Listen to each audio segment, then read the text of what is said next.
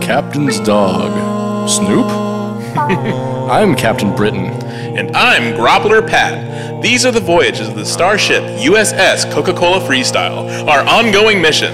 To explore new Trek episodes, to seek out old Trek, both cringe and based, and to boldly go where we Torture Groppler Zorn! Soy Trek podcast is here. One half vegan, one half queer. hundred percent communist. Unless we have a less leftist guest. Patrick! Patrick and Britain. Talking, joking, farting, and shitting. All about Star Trek. Like our buttholes, this show's a wreck. Soy Trek the podcast is here. So listen to Soy Trek right in your ears. Right in your ears. Hey, welcome to the bridge. This is Soy Trek, the podcast where two Trekkies ask themselves. This is the premiere? Yeah. This is a series premiere. Yeah, series premiere. Yeah. Pretty dense stuff. Yeah, yeah, I guess so. So uh, today we will be talking about the series premiere of one Star Trek, The Next Generation.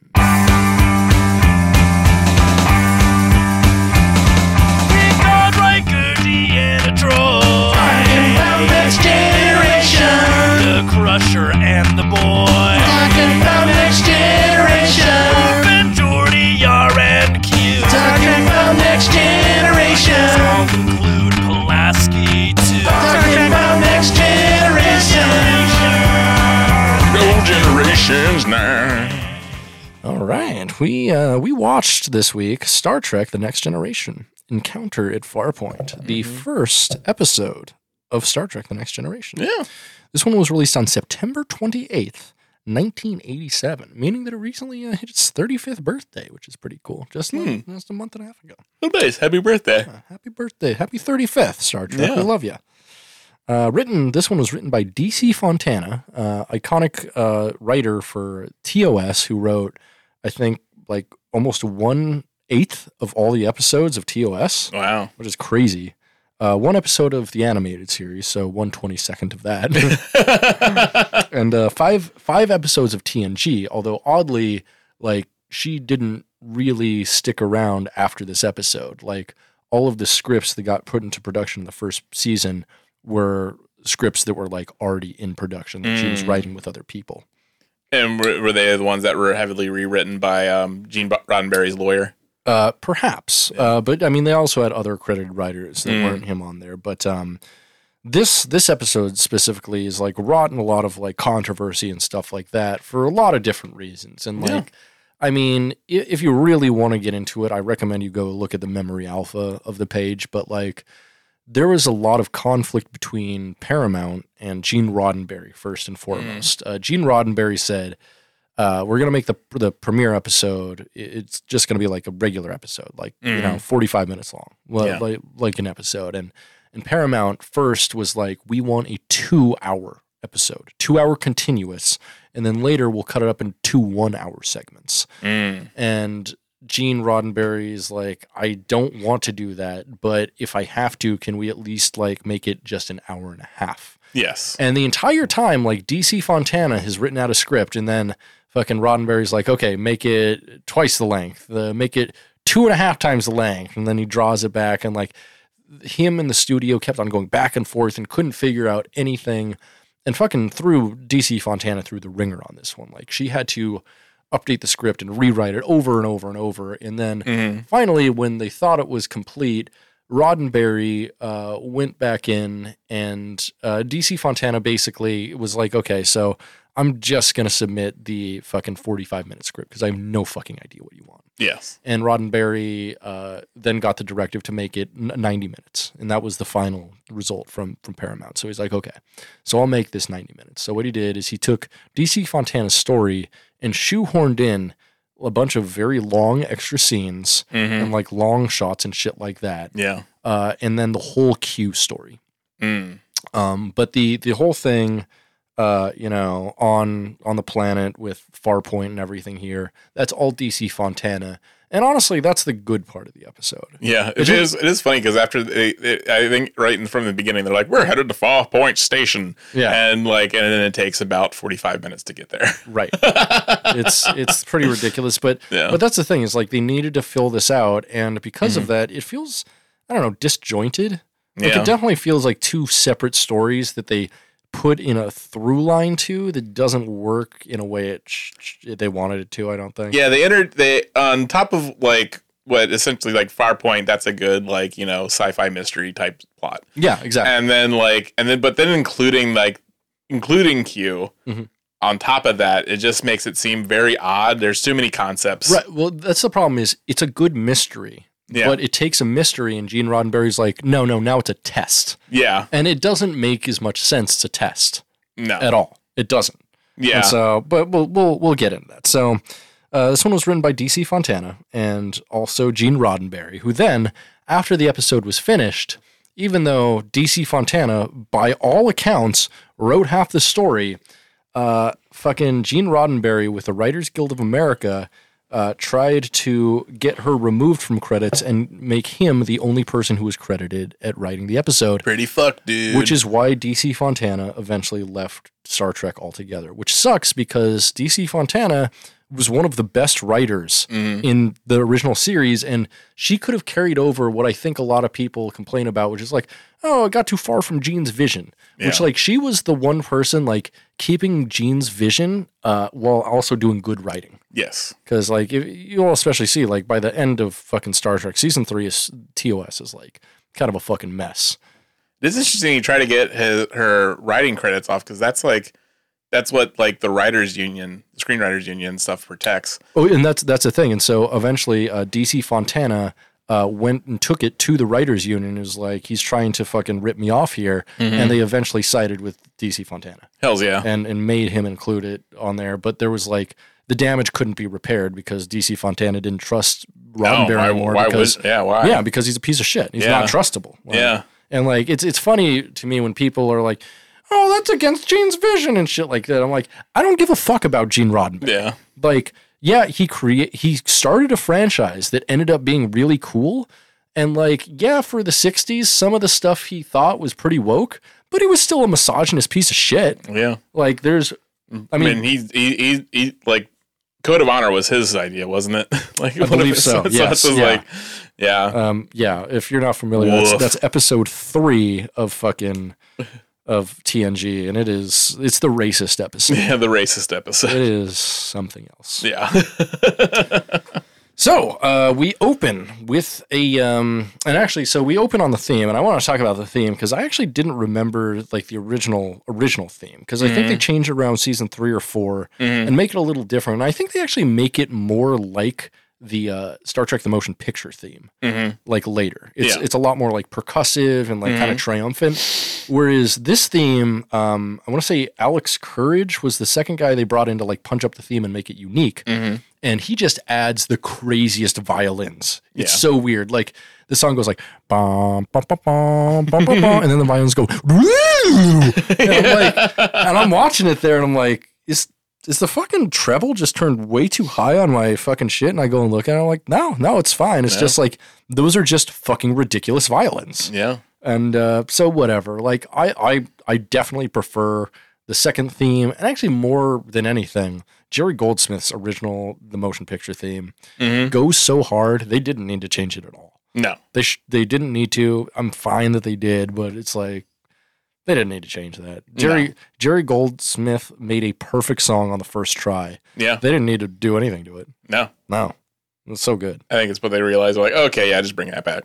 Yeah, like, it's it's just the best Star Trek song, hmm unequivocally. Yeah. Like, yeah, there's nothing. instantly recognizable. Uh huh. Like, you know, I mean, I mean, there's other ones that are instantly recognizable. But no, TNG I think is the most. Yeah, like I, I like the intro for DS9 the most because I think it's the most beautiful and it brings back the best feelings of nostalgia. Mm-hmm. But the song isn't quite as good. Yeah, It's a good song though. yeah. It Like, really I, I love the. T- I mean, I love the DS9 theme. I love the Voyager theme. mm-hmm. But what I really love, it's been a long road. Obviously, the best getting song. from there to here. Uh, yeah, so we open on a captain's log. Captain's log, stardate 41153.7. Our destination is planet Deneb 4, beyond which lies the great unexplored mass of the galaxy. My orders are to examine Farpoint, a starbase built there by the inhabitants of that world. Meanwhile, I'm becoming better acquainted with my new command, this galaxy class USS Enterprise. I'm still somewhat in awe of its size and complexity. As for my crew, we are short in several key positions, most notably a first officer. But I'm informed that a highly experienced man, one Commander William Riker, will be waiting to join the ship at our Deneb 4 destination. The year is 2364. Captain Jean Luc Picard has assumed command of a new starship, the Galaxy class USS Enterprise D, the fifth Federation starship to bear the name Enterprise. The vessel is about to embark on its first mission to Deneb 4, which lies beyond the great unexplored mass of the galaxy. Picard, in his log, notes that he is impressed with the size and complexity of the ship as he walks through the Enterprise, surveying the engineering. Then finally, he enters the bridge, manned by tactical a- officer Lieutenant uh, Natasha Yar, Lieutenant Worf, Counselor Deanna Troy, and Lieutenant Commander Data. Picard continues with his log, in which he reports that the ship is en route to Farpoint Station. The ship is short in some of their positions, but they're picking up William Riker. Sorry, I, I copied the thing after I wrote notes on it. uh, I just kept both in, and I'm like, no, there's no other information there. So Picard uh, sits in his captain's chair and makes an offhand comment on how Starfleet wants the crew of the Enterprise to snoop around Farpoint Station, to which Data makes an inquiry into the definition of the word snoop Snoop Doggy Dog. right? Uh, so Picard wonders how Data, a complex android with encyclopedic knowledge, does not know the meaning of a basic word like Snoop. Uh, Data responds that it is a possibility that he was not designed to emulate that type of behavior, which is like that. Even even if that's true, like he should know the definition of a basic word. Yeah, that's odd, and especially considering that he has been like you know around humans for quite some time. You know, obviously going through um, through Starfleet Academy. Right. It's like no one ever used the- any sort of like word like that around you. Like, No, but you know, it's like we have to introduce like you know no one talked to him. They didn't like him. They're like, don't talk to the robot. He like literally remembers everything you say. Don't talk to him. Yeah, like what was weird. what was like? Don't they have sort of like a um like a I feel like a college like atmosphere? Like, w- Yeah, did he stay on in Starfleet. dorms with them? Like, what did he just like? What like that, that? Like, did he just like stand still all the time? Like when they you know when they went go to sleep, was he just standing there? And I just don't know because watching he is like m- definitely more awkward in this episode than he is in the entirety of the series. So them? yeah, he's still obviously adjusting, and he uh, we don't know exactly when everyone took their command on the ship because they never really mentioned it except for obviously Picard's brand new, Riker's brand new, Crusher's brand new. hmm Um, I think everyone else has probably been on here for a while. yeah, Yeah. I can see that. Yeah, but um, so Picard responds to Data and he says to spy, to sneak, and Data responds ah, to see covertly, to go stealthily, to slink, slither, creep, slunk, pussyfoot, gum. Sh-. Picard says yes, and then Now Data Oh, shut the says fuck up. shoo. Uh, suddenly, Counselor Troy senses a powerful mind. The ship then goes to red alert with the familiar alert sound blaring.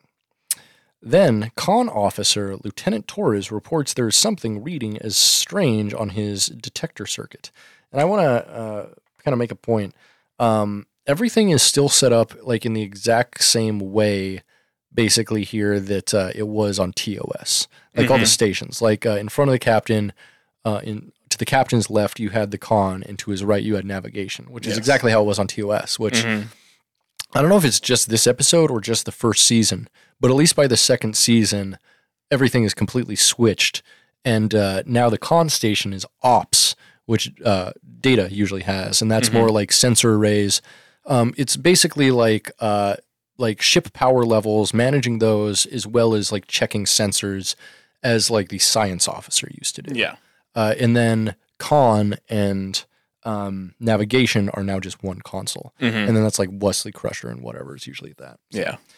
um, Because really, like it- navigation, it's just like, all right, hit the button. it is literally you, you, you put in the numbers that the captain tells you to Yeah. and you hit enter that's Yes. like your job and so like literally anyone can do con navigation at this point it's made pretty clear and that they like you know usually like an ensign or the crew member is doing it Like, Even Wesley. even Wesley Crusher. so, um, a large field begins to appear in front of the Enterprise, uh, which reads as solid. Um, and this thing looks like dog shit. It is like such bad CGI, and thank God they haven't fixed it or updated it at all since 1987. Yeah. I mean, it was pretty bad, but It's, uh, it's it- pretty bad, but I like that they didn't try to retcon their shit like fucking George Lucas did Yeah. and like be like, no, no, no, no, no, it wasn't like that. It's, yeah. I will say the ship looks really good at this point. Oh right? yeah, because they're still using models and stuff. Yeah, I also like like when it does follow the ship when it when it when when it turns away and Mm-hmm. like I like I like the tracking like foot shot of of the of it following uh the enter of uh the Enterprise and stuff like I thought sure, like that sure. stuff yeah So, um, Picard yells for Yar to turn off that damn noise, and it goes to yellow alert. Picard orders Helm to take the ship uh, to make the ship come to a full stop. Soon after, controls read full stop. A white light shines on the bridge, and a humanoid emerges, dressed from perhaps 16th century Europe, medieval times. and not, and not the and not the the eating experience Oh yeah, Um, the eating experience with I think like eight eight locations nationwide. yeah Yeah, I've been meaning to go to that because I think they reopened the one down in California, like near Knott's Berry Farm. Mm. They not only have a medieval times restaurant, Hmm. they have a is a pirate themed restaurant as well. where oh there's a pirate show every night. and there's also uh one in Dollywood which is uh where Oh. where you ch- either choose um the uh the North or the South in the Civil War. Really? Yeah, I'm not. Ju- I'm not fucking with you. Yeah, Well, I don't like that. yeah, I don't like that one bit. I don't like that they give you an option. yeah, yeah. And I They guess, should make everyone Southerners. and, and I guess, like, yeah, that's the thing. Like, everyone does choose the South. It'd be so funny if like they they chose the South. They're like, all right, well, this is dinner theater. Uh, Sherman's March to the Sea, and then like some guy just comes in and like sets their table on fire and kicks it over and keeps on walking. Yeah, what's it called? Civil War show. Let's That's see. that's incredible. That's that's really something else. yeah, it's called it's called Dixie Stampede. In in the words of um, in the words of Axl Rose, I don't want your civil war. No, um, oh wait, did Dixie Stampede close? please, hopefully, Oh wait, no, that's an old old story. Dixie I guess- Normus. Dixie Normus. Um, so a eh, da, da, da, da, soon after, eh, da, da. so Picard asks the being dressed like they're from a fucking medieval fair to identify themselves. The being notes that he is called Q, and walks around the bridge while Taurus discreetly takes a hand phaser out from the bottom of his console. Q, however, senses this and freezes Taurus solid before he can fire. Q, after showing this ability, warns the crew of the Enterprise in very verbose Shakespearean shit to go back to Earth, or they shall most certainly die. Mm. Captain's log, supplementary. The frozen form of Lieutenant Taurus has been rushed to sick bay. The question now is the incredible power of the Q being. Do we dare oppose it? Later, Q changes into many costumes of Earth's different era, including a late 20th century in the guise of a United States Marine Corps captain or something like Patton like Mm-hmm. and he says uh like in a very Patton kind of way like a, uh, a who, who played fucking Patton Uh, George C. Scott. George C Scott yeah yeah um very very George C Scott like Yeah. impersonate but but hammy yes. like if if George C. Scott was gay camp, like that's exactly like yeah what what Q is doing here, and it's it's great. Like Yeah. John John Delaney queers up Q, and I love it. oh yeah. Like he makes he makes almost similar decisions to like Andy Robinson does with Garrick. Yeah. He just is like, yeah, but what if we made him just like twenty percent more of a fabulous bitch? Yeah. You don't know if he's going to kill Picard or fuck Picard. Well, he wants he definitely wants to just suck Picard's dick. That's the entire conflict of of basically Picard season two is Q just really wants to suck Picard's dick before he dies. And that's what's dangerous about a character about uh, being like you. Like he could do it and then erase your memory that he did. And- yeah, he's definitely sucked Picard's dick. You're, you're right. You're right. He has sucked Picard's dick like every night for the past like decade. Yeah. Every yeah, and, he, and like Picard wakes up with no memory of it. Yeah. He's like, God, my my balls feel awfully light this morning. My God. Uh, did I have a nocturnal emission? No, no, as always, the sheets are bone dry.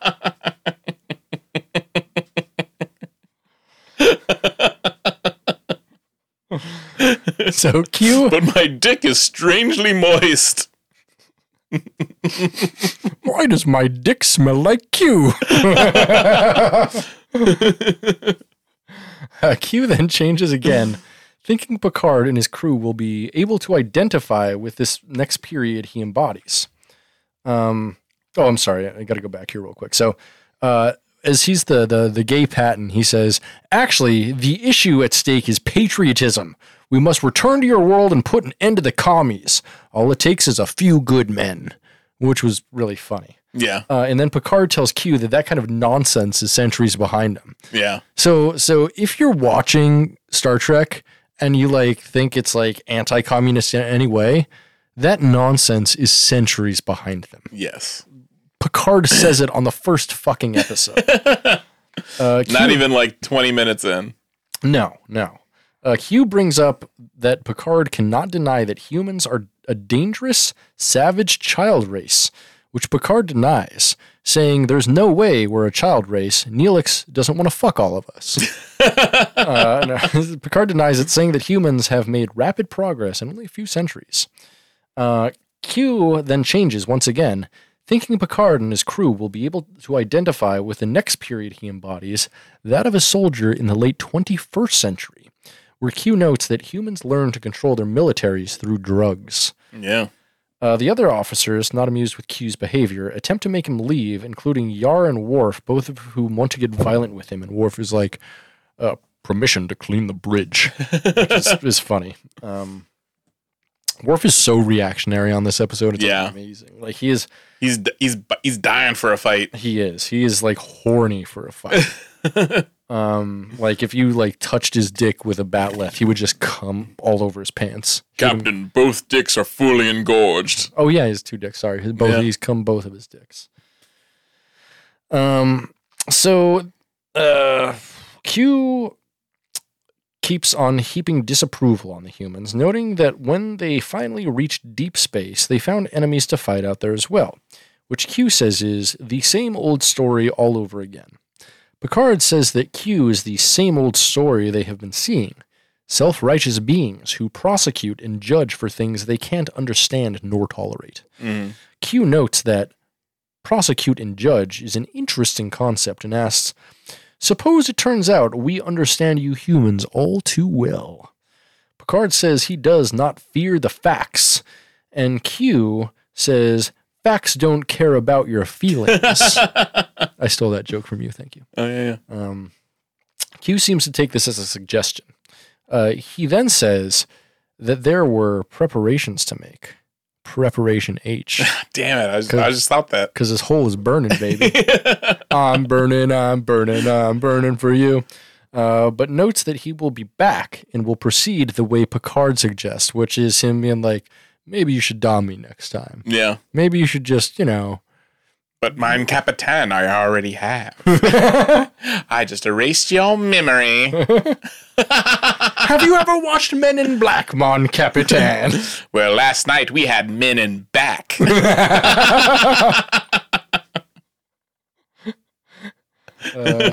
Last night we had men in these purple DSLs. You know what I'm saying? Uh, Picard, who gets many suggestions from his senior staff, orders that no stations on the ship will be will make audio transmissions, only printout, in an attempt to catch Q off guard. So, so um, I have a lot of questions here. Yeah. Only printout? How do we ever even see a printer? I don't even think we ever see a piece of paper besides like their books. Right. So what are they printing out on? I, I need to understand like what they have here that is somehow a printout that is like not digitally connected in any way because what they're what they're assuming here is like basically they're like let's not get computers involved. And so what are they like even typing this out on? Is there like a typewriter somewhere on the ship and like Hmm. a fucking like some kind of copier, like an old Xerox machine? How can Oh they yeah, there could possibly be a do Xerox this? machine. How could they possibly do this on a closed circuit system? Is my question. What year? What year were Xeroxes made? Fucking seventies. Oh, okay, so I guess like that does seem like a piece of future technology, like the w- the world of tomorrow. And so they're just like, yeah, like yeah, like I don't know. What, what also wasn't he maybe saying that to just like um to uh to distract him in some way? Maybe. Yeah, Um, so, Picard notes, "Let's see what this Galaxy class starship can do," and uh, then orders Worf to head down to engineering and have them prepare for maximum acceleration. Picard also asks Data if it is possible to perform a saucer separation at a high warp velocity. Data notes that the separation is inadvisable at any warp speed, although it is theoretically possible, but there can be no margin for error. it, it is interesting, like how f- quickly he just decides to, do, to separate because obviously Hmm. this is just an excuse to show off what the Right. but it, like it's something that's like not even really used in the in the entirety of Star Trek until like generations, I think.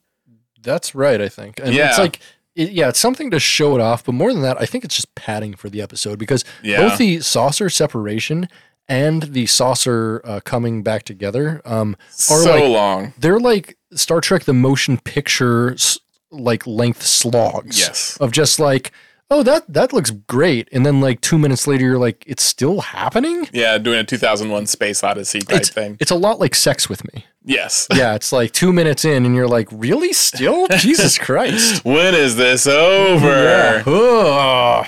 Yeah. just come in me already. I want to go home. Um, so Worf returns from engineering, and it actually like shows a full scene of Worf going down to engineering, talking to someone. Although it doesn't actually like have their dialogue at all. It Nope. Mm. has it in the background, and then it has him coming back up and reporting to the captain. It is literally like forty-five seconds to maybe a minute of useless scene, Something that could have been achieved just by Worf hitting his communicator and being like, or or And- or Worf like stepping onto the bridge and being like. Here's the report from engineering. "Yeah, like that's it that's all they don't they don't need to show it and it did nothing for anything except it made it longer it increased the runtime yeah." I'm wondering if it was just an excuse to like get get people familiar with the Enterprise. i Like- guess but it's like But we already, but he, but he passed through. But Picard had already passed through that. yeah in the section. beginning in the very So beginning of well, the maybe episode, they yeah. just wanted to show off that set again. like this No, is no, our no. reactor. no matter why they did it they didn't do it for a good enough reason to like make it work for the episode no. No. So Worf returns from engineering with the report that the engine room is ready and takes his position at the helm. Picard orders engage, which is I think the first time he says engage in the series, which is cool. And the ship turns away from Q's force field and warps away. The entire force field collapses into a ball and heads towards the Enterprise. Uh, they increase warp speed steadily, going from 9.0 to 9.3, 9.4, 9.5, 9.6 is where they finally land. Yeah, reaching lizard levels. Indeed, and the object is uh, at high warp speed at uh, 9.6 at this point, and the Enterprise uh, tries to increase speed from there. However, the object increases even faster. Data notes that the Enterprise may be able to match the object's 9.8 warp that it's catching up with, but only at extreme risk.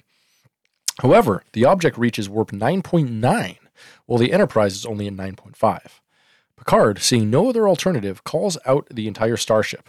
Now hear this. Printout, message, urgent, all stations, all decks.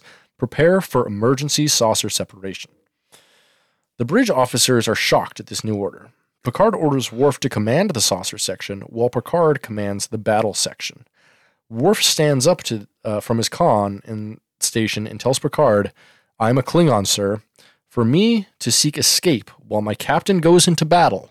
And Picard cuts him off and bluntly overrules him and reminds him that he is a Starfleet officer first and a Klingon second Mm. which is pretty. I, I like this. It's like like Picard is a little too quick to anger in this episode, but He like is. he's new on the starship and he's like you know setting boundaries and stuff. So it's all right. I, I get it in the context of the story. He's just like he comes off a little unlikable. Let's be honest. Yeah. Like he doesn't.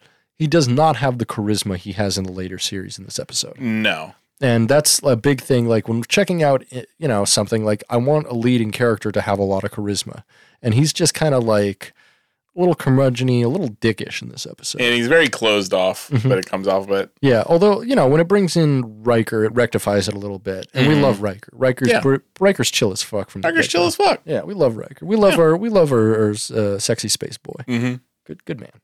So uh, Worf grudgingly agrees. Um, then Picard, Yar, Troy, and Data take the bridge's emergency turbo lift to the battle bridge. Captain's log, stardate 41153.7. Preparing to detach saucer section so that families and the majority of the ship's company can seek relative safety while the vessel's star drive containing the battle bridge and main armaments will turn back and confront the mystery that is threatening us which is actually a great idea. Very, Yeah. very, very Picard idea. Yeah, like keep people out of danger. Yeah, but confront whatever's coming after. So the Enterprise's corridors are filled with crew members and families leaving the star drive section to the saucer section. Picard, Data, Yar, and Troy enter the battle bridge with Chief Miles O'Brien manning the con. Although at this point, uh, it appears because I, I don't think at this point they had actually figured out exactly how to do rank insignia for enlisteds. Mm-hmm. Um, and so he just has a single pip as though he's an ensign, Yeah. which is a little interesting. Though does it, or is it just like the enlisted? It looks like a regular ensign pip because Mm. I mean later the the enlisted pips are those like wide things. Yeah. Uh, and I want to say, isn't the enlisted pip a hollow pip? And then the ensign one is filled in because this Yes. one is filled in. Yeah. Oh, Yeah. it's filled in. Yeah, okay. it's filled yeah, in. then Yeah, it's yeah, yeah, yeah, yeah. It's Vincent. And so I'm like, huh, that's weird. Uh, but then again, like at some other point in the series, uh, I think for one episode, he has fucking uh, he has two pips, Mm. which doesn't make any sense. No. So he's like a lieutenant, and then he's he's never a lieutenant. Like, come No. on, no, he fucking he dropped out of fucking cello school to go be a fucking Starfleet. Come on. Yeah, yeah. He's not not non-commissioned officer, NCO. Let's go. um. Plus, he's like he's way too working class to ever be a fucking. Yeah, he wouldn't. He wouldn't no, accept he- he- that. No, no. He's he's there to agitate. He's a fucking salt. He doesn't even have. Uh, yeah, he doesn't even have. They don't even refer to him as name in this. No, they don't. No, Yeah. he's, he, they only refer to him as Con. Yeah, that'd be great if- Irishman. yeah, that'd be great if they just like were like, oh, I guess he's Connor O'Brien. We've been calling him Con, so Con. um. So, first, um, Picard orders that Yar fire photon torpedoes towards the object following them. Yar complies, and the torpedoes are away. Shortly after, Picard orders that the countdown to saucer separation begin. Data counts down, and the ship separates while at warp, while uh, they play a big bombastic version of the theme to the show, which is actually pretty cool until it's like a couple minutes long, and you're like, okay, Yeah, all right. that's let's, enough. Let's get this over with. Yeah, and at that point, I'm like, I, s- I, okay, I, because I went in and I'm like, I, I remember last time I watched Encounter at Farpoint was probably I don't know six years ago or something like that. Like, I, I remember liking it more than I had before, and then when I watched it this time, I was like, I remember actually kind of liking this. So I'm, I'm going in with like, uh, I'm, I'm gonna be contrarian because I think a lot of people believe that this, this episode's kind of a slog and there's a lot of faults with it, and I'm like. I don't think that's right. And then I watch it and I'm like, oh no, that's right. Yeah, Yeah, that's that's, right. that's definitely correct. Yeah, Yeah, and uh, especially after knowing the whole DC Fontana Gene Roddenberry rift there, Mm-hmm. like I saw clearly all the faults and like the the vast rift between their different ideas of Star Trek, yes. and honestly, how like DC Fontana's idea was cooler than than Roddenberry's. for sure. Yeah, I mean, it it def- it definitely could have been like two separate episodes rather than this weird Frankenstein monster. It is. Indeed. Indeed. Um, so the Star Drive section turns around and heads towards a confrontation with Q. The Star Drive section arrives to see the torpedoes hit the object. However, it had no effect. The point being that the detonation of the torpedoes masked the getaway of the saucer section. Pretty, pretty smart. Yeah. Picard asks Troy to send out a message in all languages that they surrender. Mm. Dun dun dun. Then the star drive section is soon encompassed by a sphere shaped force field that has been following them, and a bright white light surrounds the battle bridge. Picard, Troy, Data, and Yar are taken to a World War III style courtroom, uh, which they call like the post nuclear, like something. hmm Uh, it's it's obviously like a, a post nuclear dystopia type place. Like, yeah. it's a courtroom where like one person's elaborately dressed. There's a ton of military people like shocking people and stuff. And then like everyone in the gallery is obviously like a pauper. Yes. And so it's obviously like a highly stratified, fucked up post nuclear society. Yeah. Like something. Yeah. I think it was like 2078. He said. Yeah, something like that. Yeah, and- the late 21st century. Yeah. So um, after after the Bell riots and humanity still divided and Mm-hmm. after you know World War Three, Mhm. all the all the con stuff, all that. yeah, eugenics wars. Hell yeah. So, um, uh, Diddy and Yar are taken to a World War III style courtroom, which Troy reveals that everything that is happening is real, even the soldiers with lethal weapons. Uh, the magistrate orders everyone in the courtroom to stand as the judge enters.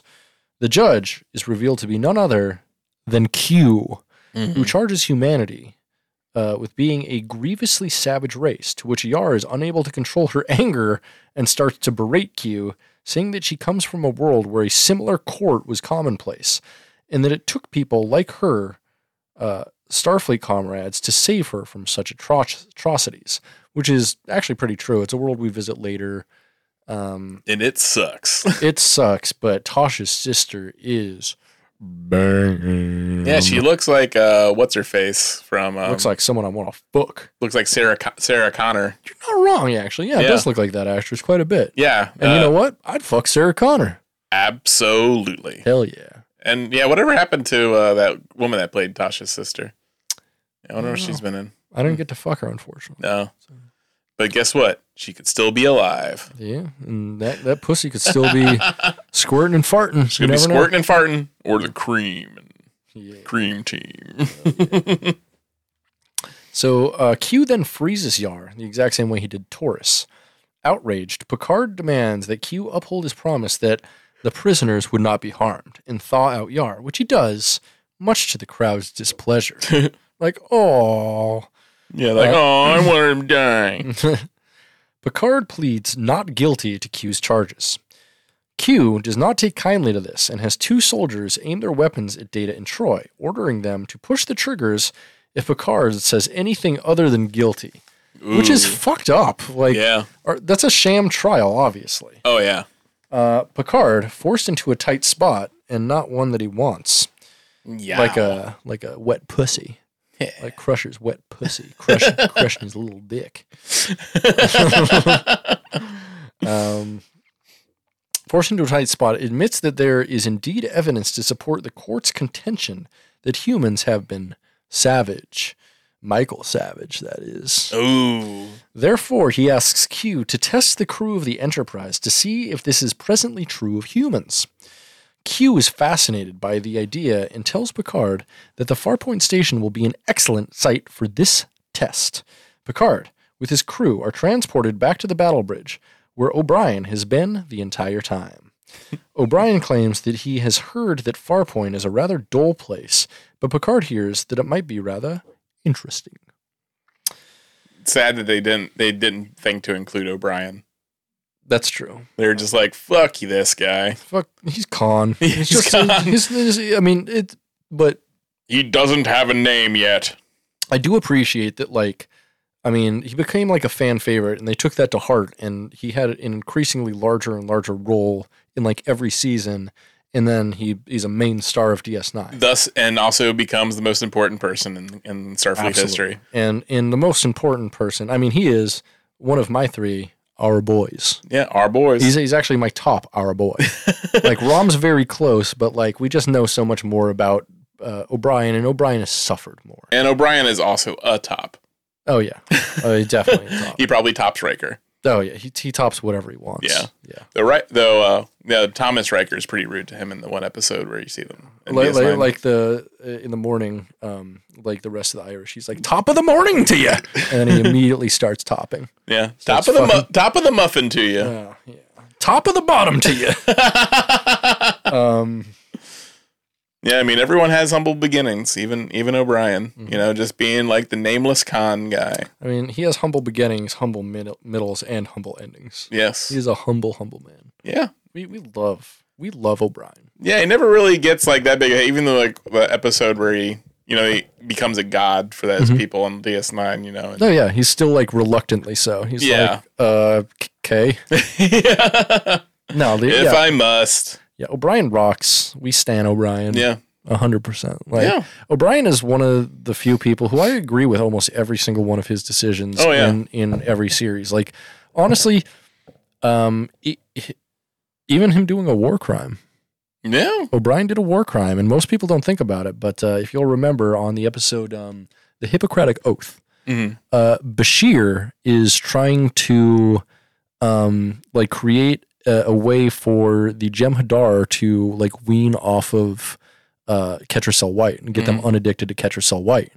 Uh, and o- uh, O'Brien is like, uh, no, like they're f- focusing on that is going to make it so we can't escape. So he destroys all of the medical equipment that O'Brien's using, or sorry, uh, Bashir is using, hmm which is in fact a war crime. yeah, Which I almost still agree with it though, yeah, because fuck the Jem'Hadar. yeah. They suck. Because like in in like his point too was like like it's not gonna help. uh, I mean, we can't escape if we do this, and also like even if they're no longer dependent on the Ketracel White, what's to stop like the the fucking founders from like finding something else that they can enslave them with? yeah, And so, and that, that's a great point too. So, Mhm. because like, yeah, doing that is not necessarily going to end the war or anything. And So, I don't know. That was a great moral quandary. Great episode of DS9, really. Highly Yeah. recommended. Uh, really, most of the Jim Hadar episodes of DS9, exploring them, are pretty fucking good. yeah, Yeah. yeah. I Um, Like it, like the um, the baby Jim Hadar. They find that episode's I good. do like that episode a lot. Yeah, Yeah. That's, that's fun. And yeah, how he like grows up in like a day or whatever. And he's like, I want war. I want Ketracel White. Yeah, right. Uh, That's a great episode. Yeah. I mean, fucking, we love DS9. What a great show. Yeah. So on Deneb 4, we get to meet our sex boy, Commander William T. Riker. He walks into Groppler Zorn's office. Riker has been dropped off by the USS Hood, the USS Clitoral Hood. Uh, so when people ask you where the Hood at, I don't know, might be on Deneb 4 yeah, um, USS Hood for his new assignment. He talks with Zorn for a while, and Zorn asks him if he was like a piece of fruit off of his desk. would you like a piece of human Earth fruit? Yeah, uh, Riker is like, uh, if you have an apple, but and then, and then suddenly, after we cut back, a bowl of apples suddenly just materializes, but we don't see it. And Riker swears he that could not have been there two seconds ago. Zorn assures him that is it's been there the whole time. Riker then leaves, eating the apple and saying it's delicious, but I know that's not true because it's a red delicious apple, and red delicious apples taste like dog shit. Mm. Like if a dog ate like just like fucking plain oats and shit it out, that's what a fucking that's what a red delicious apple is. Yeah, just yeah, it just tastes like uh, slightly moist paper. Yeah, fucking like it's like li- crunchy, crunchy paper that slightly has moisture to like it. red delicious is the only apple with the word delicious in its name, and it is objectively the worst tasting apple. Yeah, that's how that's clear false advertising. Right. Like they're they like it's it's also like obviously put there by the Red Delicious, um, uh, big big well big Red Delicious, Big red delicious, yeah. Yeah, like they're Big, big apple. yeah Big Apple. Like they're oh, and, and not talking about New York City. Oh, or or the fucking the Silicon Valley company. Oh yeah, Tim Cook. Tim Cook. oh yeah, yeah, yeah. Yeah, no, no, no, uh, no, no computers and phones coming out of there. Oh, and not not the Golden Globus film from what 1981, the musical, The Apple, Mm. which I cannot recommend highly enough to anybody. It is the craziest fever dream of a musical, and it is hilarious. I've never even heard of it. dude, we got to watch that shit sometime. it is so crazy. Hell yeah. Like, uh, there's there's an entire song about doing methamphetamine called Speed. Cool. Yeah, and like the chorus, like speed, speed, speed, speed, speed. And that's it. it's, it's crazy. that the, the- obviously like the songwriter wrote that on speed. He's just like, all right, gotta write the song about this speed, speed, speed. So, so it takes place in the year 1994, when basically, future. yeah, the future of 1994, where it's a dystopia where like everything is controlled by this record company, and uh, there's a a song in there where like the chorus is like. Uh, everything's entertainment in 1994. it's wild. Cool. So, meanwhile, at Farpoint Station, Riker meets up at Farpoint's Mall. They still have malls in this future. Yeah, well, it's, it's, it's written in 1987, so they need a mall scene. Right, right. And they actually say, like, oh, I meant to go shopping. Oh, I've been meaning to go to the mall. So it's Yeah. not just like a walking mall type place, it's like an actual shopping mall. And they should have had like a singer there because that was big in the 80s, like having like um, performances, like musical performances, and um, in malls, like. True. Like Tiffany. Yeah, like Tiffany, like they could have had like a Tiffany stand-in, like That would singing. rule, dude. yeah, Also, or like, yeah, Tiffany Stan and sing like Klingon opera. that would have fucking rocked. So, so um, meanwhile, at Farpoint, uh, Riker meets up with Dr. Beverly Crusher and her son Wesley, who is eagerly anticipating joining the Enterprise. Riker asks Crusher if there is something useful they can do while they wait for the ship to arrive. And she's like, I don't know, let me see that dick. oh, there's something we can do that's useful, all right. Wesley, go kill yourself. you got it, mom. He just pulls pulls a blade out of that Bowie knife out of his pocket and slits his throat. it just takes takes out his own uh, Klingon duck cock and just like just it slowly inserts it into his mouth. it's like this- uh, Wesley, do your mom a favor, kill yourself. Mommy's gotta fuck. It's the last thing he sees, like his eye, like his eye, as his eyes like fade away. It's just So that that's how you could improve this episode straight up. God. We should we should we should, uh, we should uh, write write notes and then send them back in time somehow. Rah, rah. And then he's like fucking Wesley's bleeding out there on the floor. He's like, I guess I should get something to clean this up.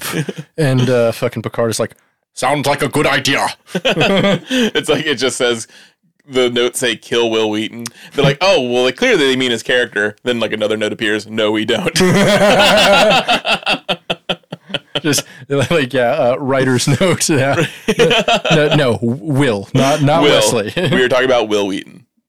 um, so, uh, for example, Riker tells Crusher about the Apple incident at Zorn's office, which Doctor Crusher dismisses as Riker attempting to pull favor with the captain as she is shopping.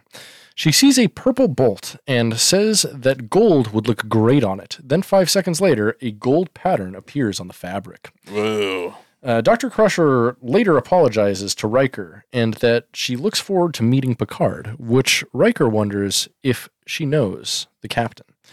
Wesley solemnly tells Riker that when he was a child, Picard bought his father's dead body back to them.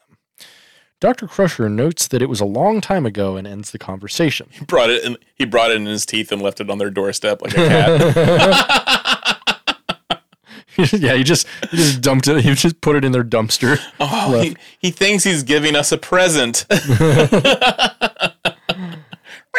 then he just like hopped into a tree and left. Uh, Riker tells Wesley that he'll see him on board, and it's kind of creepy to be honest. Like Yeah. Riker's good with kids, but this is almost a little too like bedroom eyes to a kid. He Yeah. like he like stares at, at Wesley after telling him that. I'm like, don't.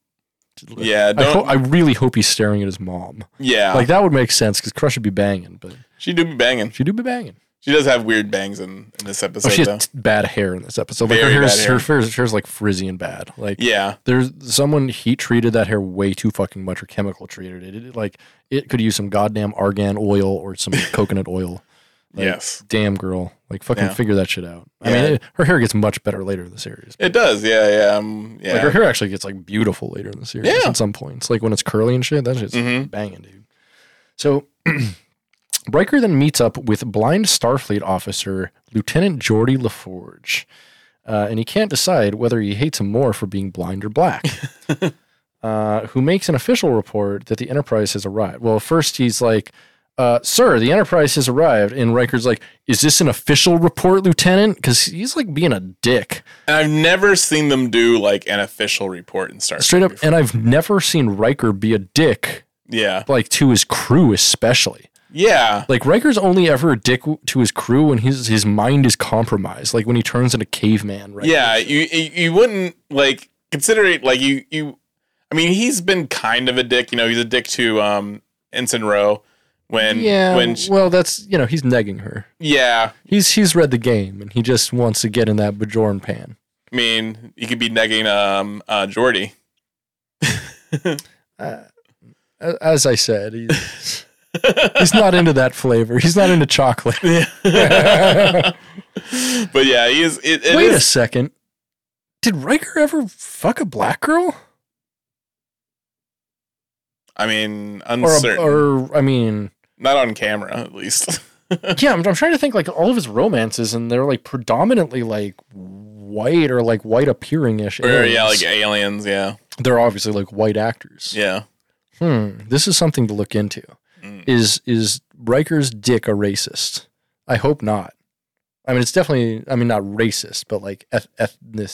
I don't know. Yeah. I don't know even what they consider it. If if they even care about Needs to needs to be rectified. it, it does. It needs to be rectified. is what it needs. But yeah, like him saying like a like a official report, like you can kind of excuse it for it maybe it being like the first time they're they're meeting, Mm-hmm. but you don't see him do that ever again with anybody else. No, it's super weird. except for yeah, like, I don't like it, but at the same time, like this this episode, a lot of it is kind of off putting, like Yeah. especially personality wise, because like Mhm. also Picard is later kind of a dick to fucking Will Riker, which Yeah. he never really is ever again. yeah, everyone yeah everyone starts off being very shitty to one another in this. At least the people in positions of power, Yeah. for sure, for sure. And it, yeah, and it's not like you know something that we've really grown to expect from Star Trek. You No. know, just like you know, it, it is you know it is a utopia where people are working together and Mhm. and and it, every and uh, yeah, everyone instantly starts off being shitty. Like Yeah, their it's their first their first reaction is shitty. Don't like that. nah, So Ah, not um, all. uh, after uh, giving the report, Riker taps his com badge and is beamed up to the Enterprise. Once aboard, the commander is greeted by Lieutenant Tasha Yar, who escorts him to the battle bridge, and she is giving him bedroom like she wants to fuck. yeah. She, I mean, and, and it never makes it clear, but Yarn, Yarn Riker fuck, Oh yeah. Yarn Riker fuck. There is no doubt about that. I hope so. Like that. No, I mean, I no, think no, no, no, no, no. They fucked. If you watched Tosh's death speech, they fucked like right before she fucking. Riker, you're, the, best. At Like, fucking me in the ass. yeah, she she says that with with cum on her breath. Yeah. Like, she, there is there is some sex in there. Yeah. I mean, and especially because she's like, and Data, you're fine. Yeah. You're good. you're you you exist. You're there. Data's like, Sir, I think I should be hurt. but, uh, Sir, what does it feel to know you're not good at the dick down? I, wouldn't know, Data. I I fuck like a beast. I feel emasculated, I think is the word. You're not even a man. How can you be a masculine? um, But yeah. but yeah, it's something that could have been explored more in depth if like if uh if Denise Crosby had stayed on the show. yeah, definitely. So, Riker arrives on the bridge and is uh, not greeted warmly by Picard, who refuses to make eye contact and tells him to watch a video recording of Q uh, to be caught up on their current predicament. So, Watch him actually like Picard was actually getting back at, at Riker for being shitty to Jordy. He's like, I was monitoring your, your oh communications. yeah, that, that, that'd be awesome, actually. How do you like it, motherfucker? Oh yeah, and something I didn't mention is uh, before this, um, when he was like giving his report, like Riker was told that like the saucer and uh, battle bridge se- uh, sections were separated, and so he's like, "Oh, something very interesting must have happened." Oh yeah. And so he keeps on asking about it, and uh, like finally, Picard starts kind of telling him, and he shows him the fucking video. And that is weird, like having like you don't really see that ever again. Like they, you know, like Mm-hmm. instead of being instead of just like talking, telling them, you know, like and, and like like this is like they're actually like just watch the damn video. And I love I love that the video is literally just like l- literally the stuff that they shot for earlier in the episode. yeah, And it's like it has like fucking Dutch angles of people falling to the floor and shit. I'm like, there was a there was there was why a would direct they why would they have a security camera there? That doesn't make any sense. no. Yeah. And yeah, it's like and a, and a and a security camera that can take direction and like and like choose like I choose this angle and stuff like that. Yeah, right? yeah, like But yeah, it's a multicam like television setup. It, yeah, which I mean, I guess in the future they definitely could set up something like that, but like the Yeah. placement of the cameras don't make sense unless they're specifically trying to make a television show It's out kin- of their travels. It- it's kind of like when your uh, phone like decides to take a bunch of pictures that you have on your on your thing and then make a slideshow about Mm-hmm. oh it. yeah, yeah, Like here's happy memories. yeah, and it's just like fucking gape videos, and you're like, I mean, I get not not for some people, but for me, hey, Oh, how'd that video get in the food slideshow? I guess I ate it at some point.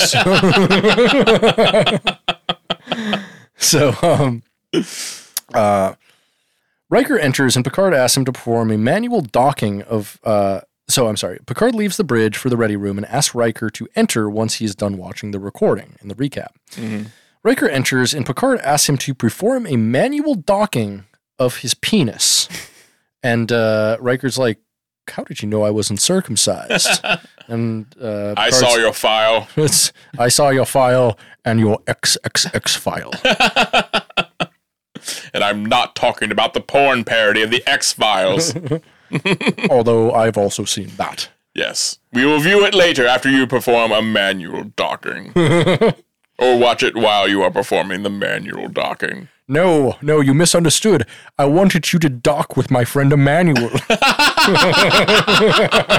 He's right over there, and he's just like s- sitting in a, in a little chair, and he twirls around like Hola! he's primed and ready to go. I've been fluffing him for hours, waiting for to watch that damn video. Ven conmigo! That means come with me. um, Via con Dios. Via con Dios. It means go with God, come with God. hell yeah. Uh, so Riker asks O'Brien to, oh, sorry, uh, yeah, yeah, yeah, yeah, yeah. So the saucer section enters orbit of Deneb 4, uh, ready for reconnection, meaning that like Riker was watching this recap video for like 50 minutes or so, which is Yeah. longer than the entire episode has been so far. which is Yeah. whatever. Uh, so Riker asks O'Brien to adjust the pitch angle, then assures, with the star drive's velocity being zero, that the inertia f- should finish the job. And once again, this scene is a slog. It has got to be three or four minutes long of just music and like every like maybe 30 seconds uh Riker does just one direction and then it goes back out to space and shows things going very slowly. People's reactions, like, Mhm. oh, like it's like the most incredible thing that's ever been filmed, like ever that they've ever experienced or, or seen. Yeah, and People that are on a fucking starship who see new worlds, like space anomalies, like other Yeah. species. It's like, no, this this is actually really fucking awesome. Like it's yeah, him right? him connecting these two things. Mhm. And I, I like how Picard doesn't even watch. Like he, he's just like, I mean, he could be Uh, Yeah, he watching could from be his watching- ready room. That's but true. I'm, I'm sure he's watching porn. no, yeah, yeah. He's he's watching It's the like, XXX while, files. While you're docking, I'll, I'll see some docking of my own on my own view screen. Docking with the manual, of course. Sorry, I'm gonna write docking with a manual. That's just that's gonna be the entire explanation of this this podcast episode. manual docking.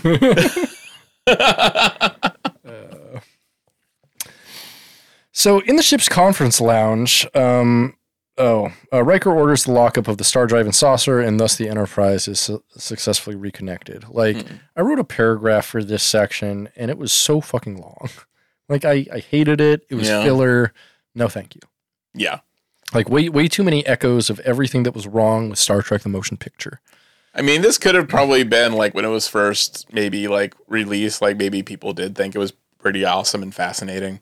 Yeah, Who knows? I mean, I could see that, but at the same, yeah, like I mean, the f- but in hindsight, like first season of Star Trek, Next Generation in general is kind of a slog, and so I don't know. Yeah, and it's also you know, and also like all this time is spent showcasing something that's barely used. I think it's used. may- I think the saucer separation is used in like, maybe a couple episodes. Maybe I, could be Maybe wrong. I don't even remember really. But like, if it's something that's so inconsequential and uninteresting, it's just like not something that you really commit to memory. Like, like you know, obviously in Generations, like the saucer section crashing to the to the Yeah. planet, but Yeah, like no one, no one gets hyped for like an episode where like they see on the synopsis, oh, oh, this is the one where they fucking separate the saucer and the battle bridge. holy shit, bro. Oh, Never no. see this motherfucking shit. oh my god! the coolest thing the Enterprise can fucking do, man. yeah, and they only show it for eleven minutes on this episode, dude. It's like it's only like a sixth of the runtime. so in the ship's conference lounge, uh, Picard discusses with Riker how during an incident on the planet Altair 3, he refused to let Captain Robert DeSoto of the USS Hood beam down to the planet, seeing that a captain's life could be in danger. And this is right after like Picard like compliments him on his docking.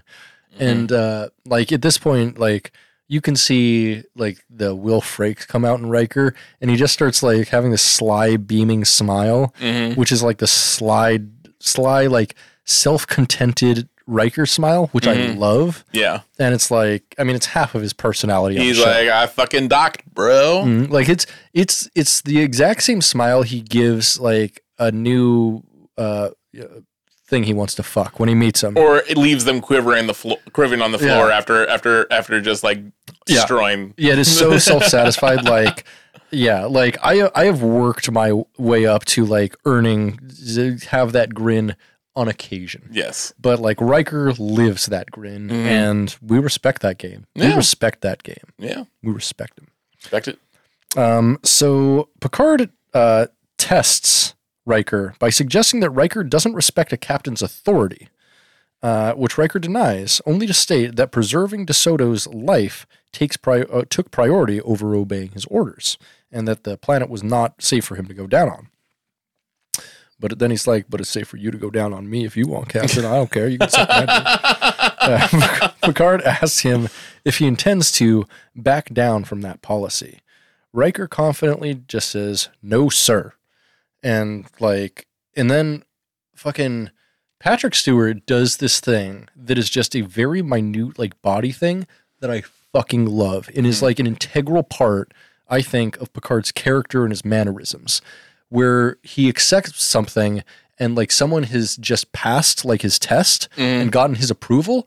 So he just like looks down like to the the lower left of the ground and then starts a new conversation. Yeah, It's his way of saying like you passed the test, I'm not even going to talk about it anymore. and he, and he's more open, and then like and and drops the whole drops like a bit of the formality. Like he Yes. does that with uh, what's her face, uh, lower decker who got killed. Uh, Remember that we did that yeah, yeah, episode? yeah. Uh, not yeah, yeah. Like he does the same thing where he t- you know puts her through the test, and then when she passes, like he's just like you know, and it just shows that he had a respect for her all along, and Right, right. yeah, We love that. yeah, it's Uh, great. Yeah, I yes. think it's it's a it's a it's something that was established in his character very early Mm-hmm. on, and then just is completely wiped away completely by Picard.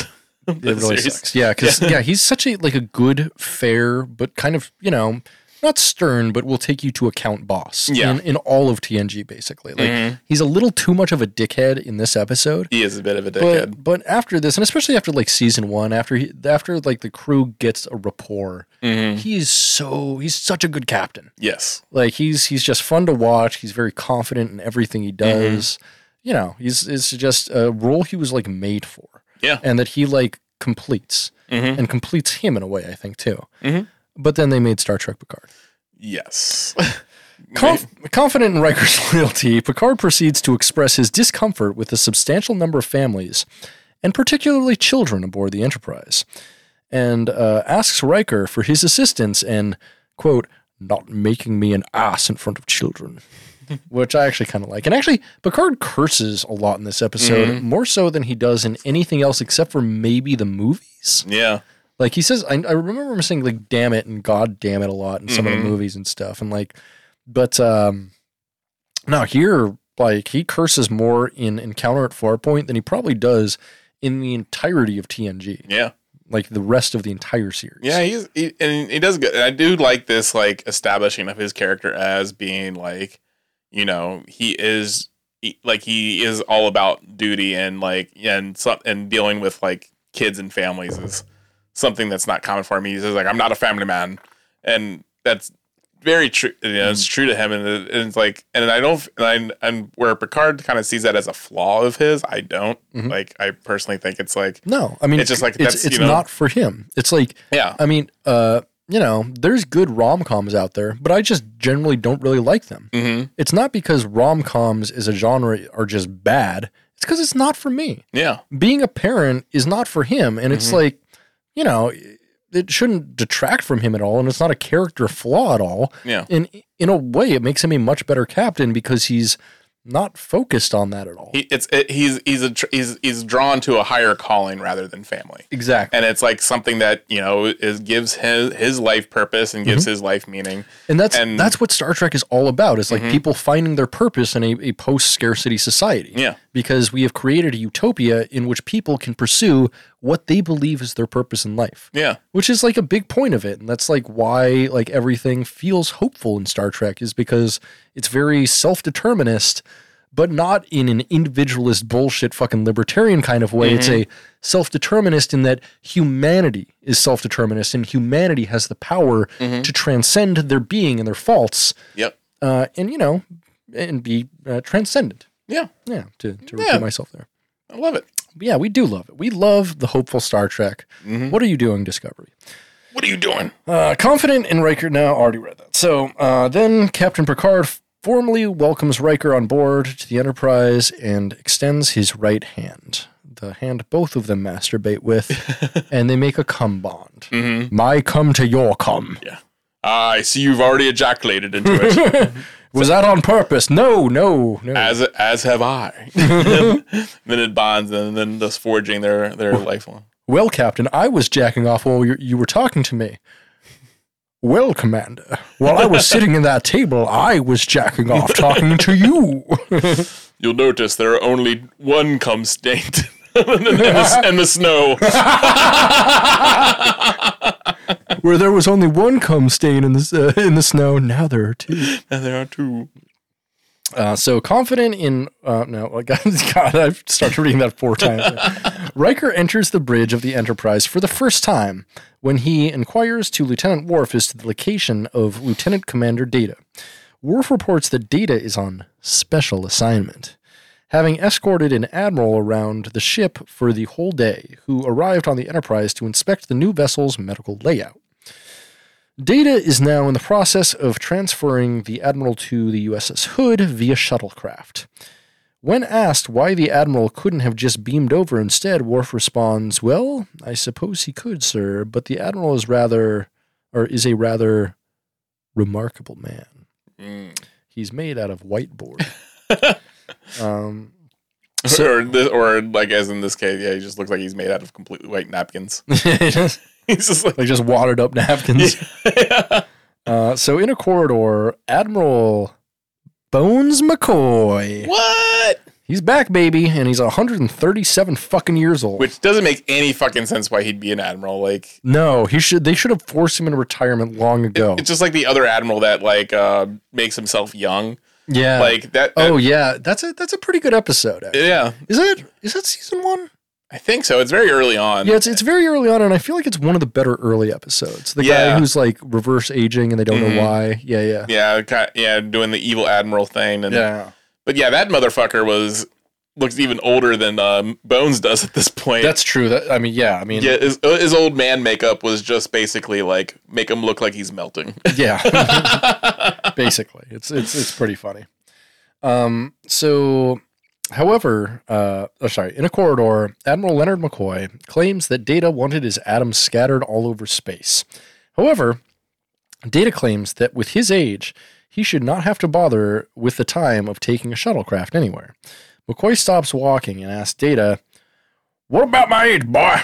And I think this is the funniest decision they could have possibly made, or that fucking Bones could have, uh, fucking uh, DeForest Kelly could have co- possibly made.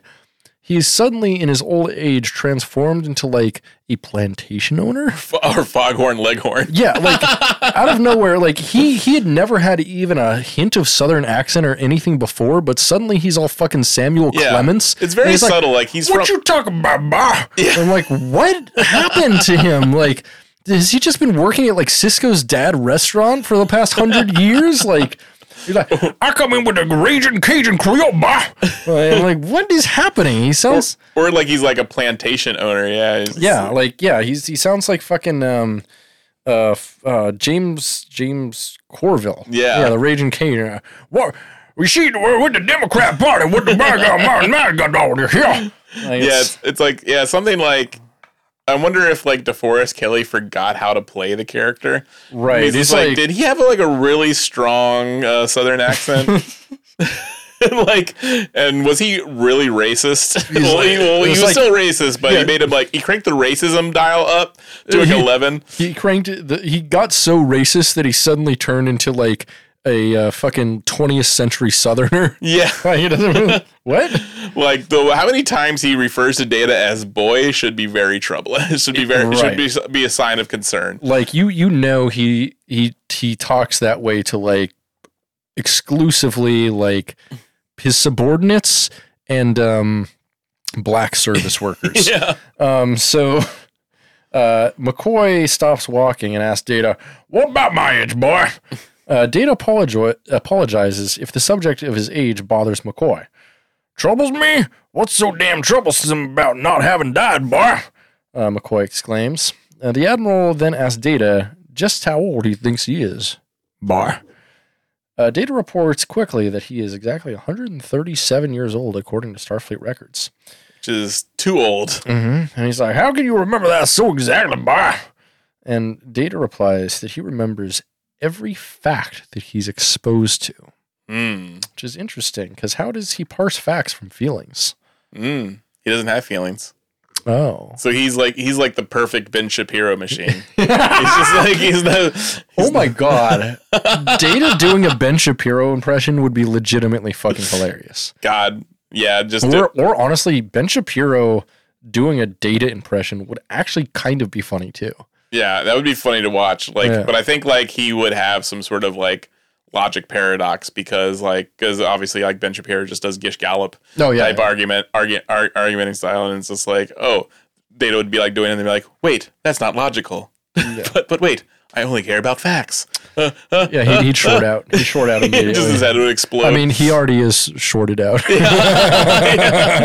he's five three.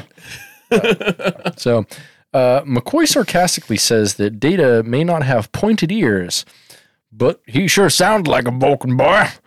Uh, only to claim that, um, uh, only to claim that he is in fact an android and uh, fucking Just as bad, motherfucker. almost as bad, boy. uh, much to Data's uh, bepuzzlement over his own perception of Vulcans as an advanced and respected race. Yeah, like Data's already like saying like woof. Like, yeah, he's like, isn't that not okay to say? And McCoy replies, well, well, uh, that that they are, and damn annoying at times. You see that? You see this? This is this is this is this is the Dixie flag. this is the this is the Confederate flag. And you know what? I fly it because it has it ha- it has history. That's why I fly it. It is it is not because of any any racism, which which is, is- is, uh, I'm also espousing right now. But it's also, it's about history. Look, here it is, not hit boy. Ain't you ever seen the Dukes of Hazard boy? You know, you this know that enterprise- show with the racist people in it? I used to call the Enterprise General Sherman. Wait, wh- it wasn't the General Sherman. What was it called? yeah, General General Sherman, I think. that can't be right. Or I'm General Lee. General Lee. Yeah, the That'd general. Oh, be crazy if it was the General Sherman. Yeah, German, German, yeah, German, General Sherman's the guy who burnt down. Yeah, it's like, yeah, we set our car on fire every week. Uh, It's a fucking statement against the South. You know? Uh, the General Sherman. That would be legitimately funny. Like a Dukes of Hazard take. Like Yeah. a Dukes of Hazard movie where like suddenly some new Dukes come in and they have like a car called the General Sherman that's like faster and better than theirs. that, like, that what- should have been their enemies, like some guys from the north. That would be That are- so funny. Some, some, like weird Massachusetts guys or something This is- that are just like driving the General Sherman. Oh, that'd be so good. or they're like like traditional libertarians who have a real Gadsden flag and Oh, like yeah. are actually anti-authoritarian. Oh yeah, they're from New Hampshire. Oh yeah, yeah, the, the live free, that'd, the live- that'd, that'd actually fuck. the live That'd be, free or die for state. Yeah, that'd, that'd be cool. yeah. Yeah, we should we should write this. Let's reboot Dukes of Hazard Yeah. as a fucking anti-racist thing. So McCoy sarcastically says that Data. Oh no, I already got that. So uh, while continuing to walk down the corridor, McCoy tells Data to treat the Enterprise like. A, uh, he- oh, I'm sorry, I just got to repeat this line exactly. He says, "Treat her like a lady, and she'll always bring you home." It's amazing. Yeah. It doesn't make any sense. It's like it's a line that could own, only have been written like a dumb old white man in their 60s or 70s. Yeah. And and that's the thing, like uh DeForest Kelly looks like he like he really is pretty much that old. I mean, they add some old man makeup to him. Mm-hmm. They to make him- didn't need to. yeah, they didn't need to. Like he is he is basically falling apart. And That, I'm wondering like Deco- DeForest Kelly is a uh, a man who like looks lived in and more than that smoked in. Yes. Like he he looks like he has just been exposed to secondhand smoke for at least 200 years without the makeup at that point. Like in the 90s DeForest Kelly, he looked like he was in his 60s when he was in his 40s. Yeah. Like in Star Trek the Motion Picture, I think it was like in his late 40s or something, he looks old, like in his 60s at least. Yeah. He did not age gracefully. No. No, he just fell apart. Like He is yeah, he's and I feel this whole scene was added by Gene Roddenberry because Mm-hmm. it has nothing to do with the story. no, it's just Skin and Bones McCoy being a racist. I'm Yeah. calling Data boy. Yeah. And it wouldn't make sense, like, because, like, also, like, Bones' character Mm-hmm. already didn't, like, he already pretty much retired by, um, uh, what was it, uh, um, The motion by the picture. motion picture. I mean, yeah, and he was mad that fucking he got uh, redrafted Yeah. by Kirk. He's like, I just want to retire. He's up in his disco outfit, just doing a fucking bunch of coke in Florida, Mm-hmm. and he's like, "What did you take me out of my fucking coke orgy for? yeah. I I was just having a post scarcity coke orgy, and you're making me go to like war against this fucking giant vagina. Yeah. What the Like, fuck, leave dude? me out of this. Like, Like I was knee deep in giant vagina down in Florida. yeah, it like- wouldn't make sense that he would return to, like, stay in Starfleet and to, and to be for, an for the admiral. next 80 years. For the next 80 For the next years. 80 years. That's too long. That's It's- insane. like yeah i mean that's the thing like you know in our, our you know in our today and in reality you know we have like us senators that are fucking like 90 fucking years old and shit like that and we're just doesn't that doesn't make sense either it's like fucking retire get Yep. out of there your brain is jello like Yes. like like obviously like you know bones like you having like this flashback or just like this Mm-hmm. this like he doesn't know he's not aware of where he is or or e- anything like He's he's wearing he's so old and cold. and He's like he's skin and bones McCoy here, and they're fucking like he's so old and cold that he can't wear a regular Starfleet uniform.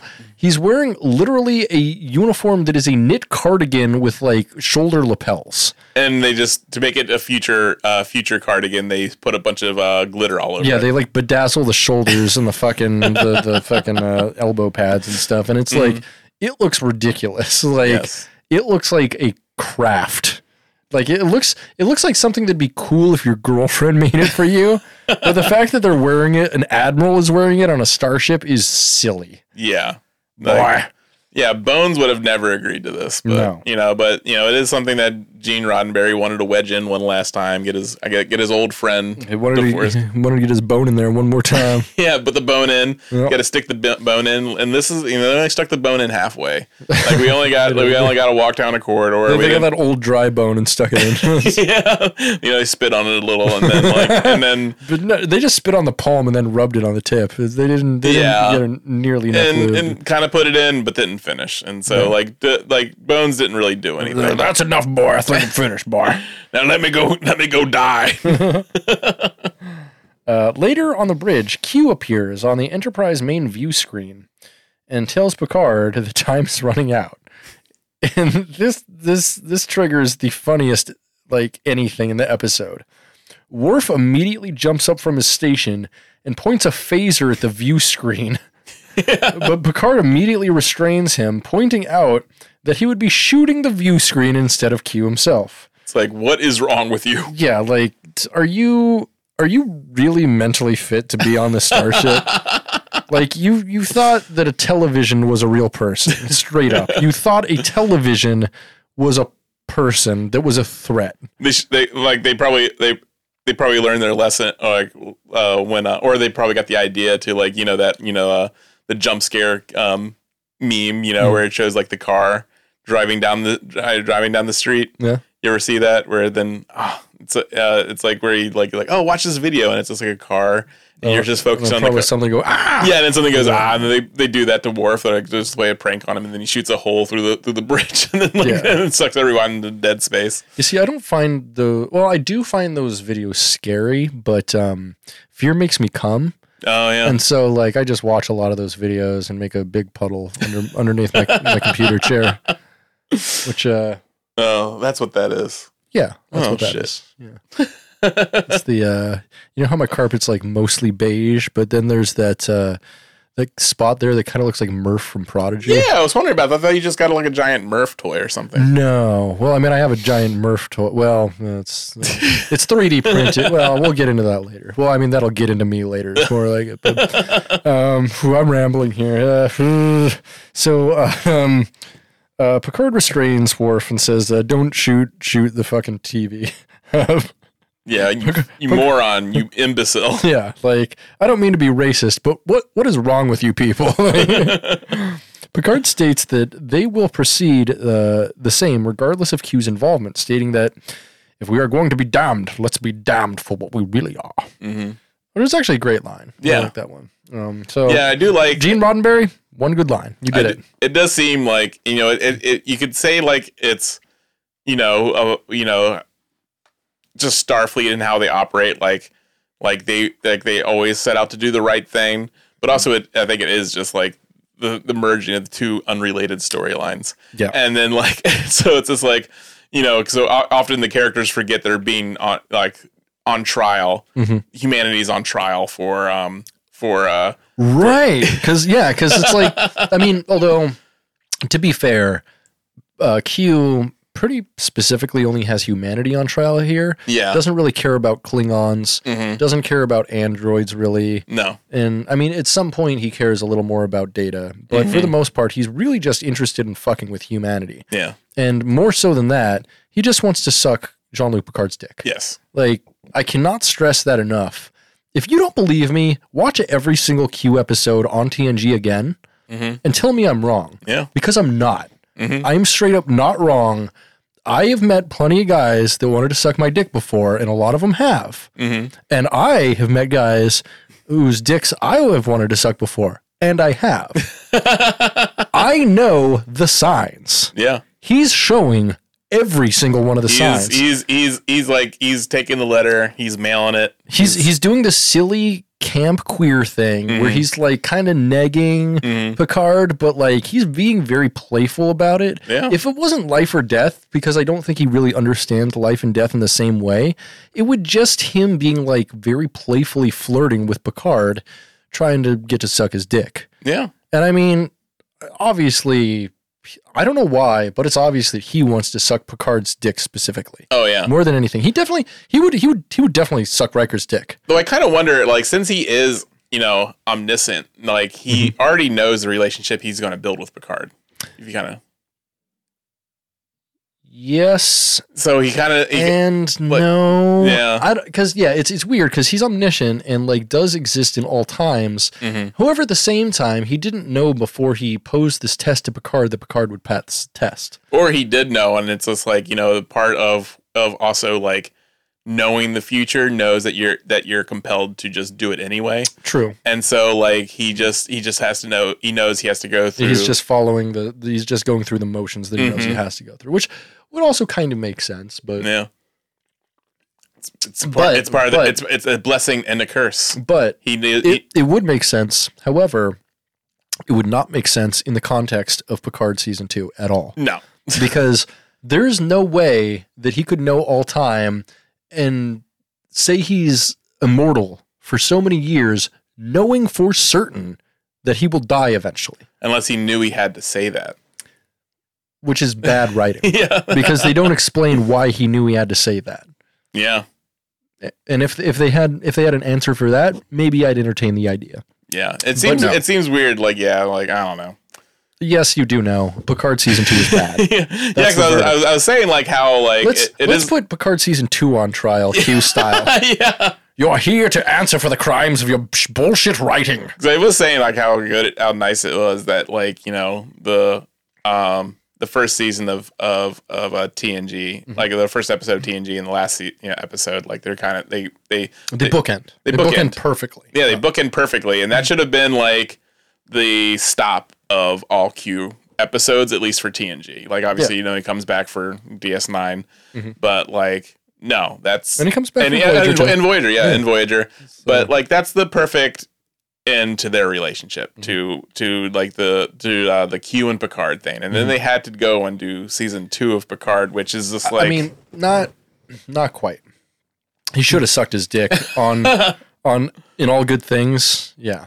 yeah. He's like, and now a little parting part, parting party favor, Picard, Picard.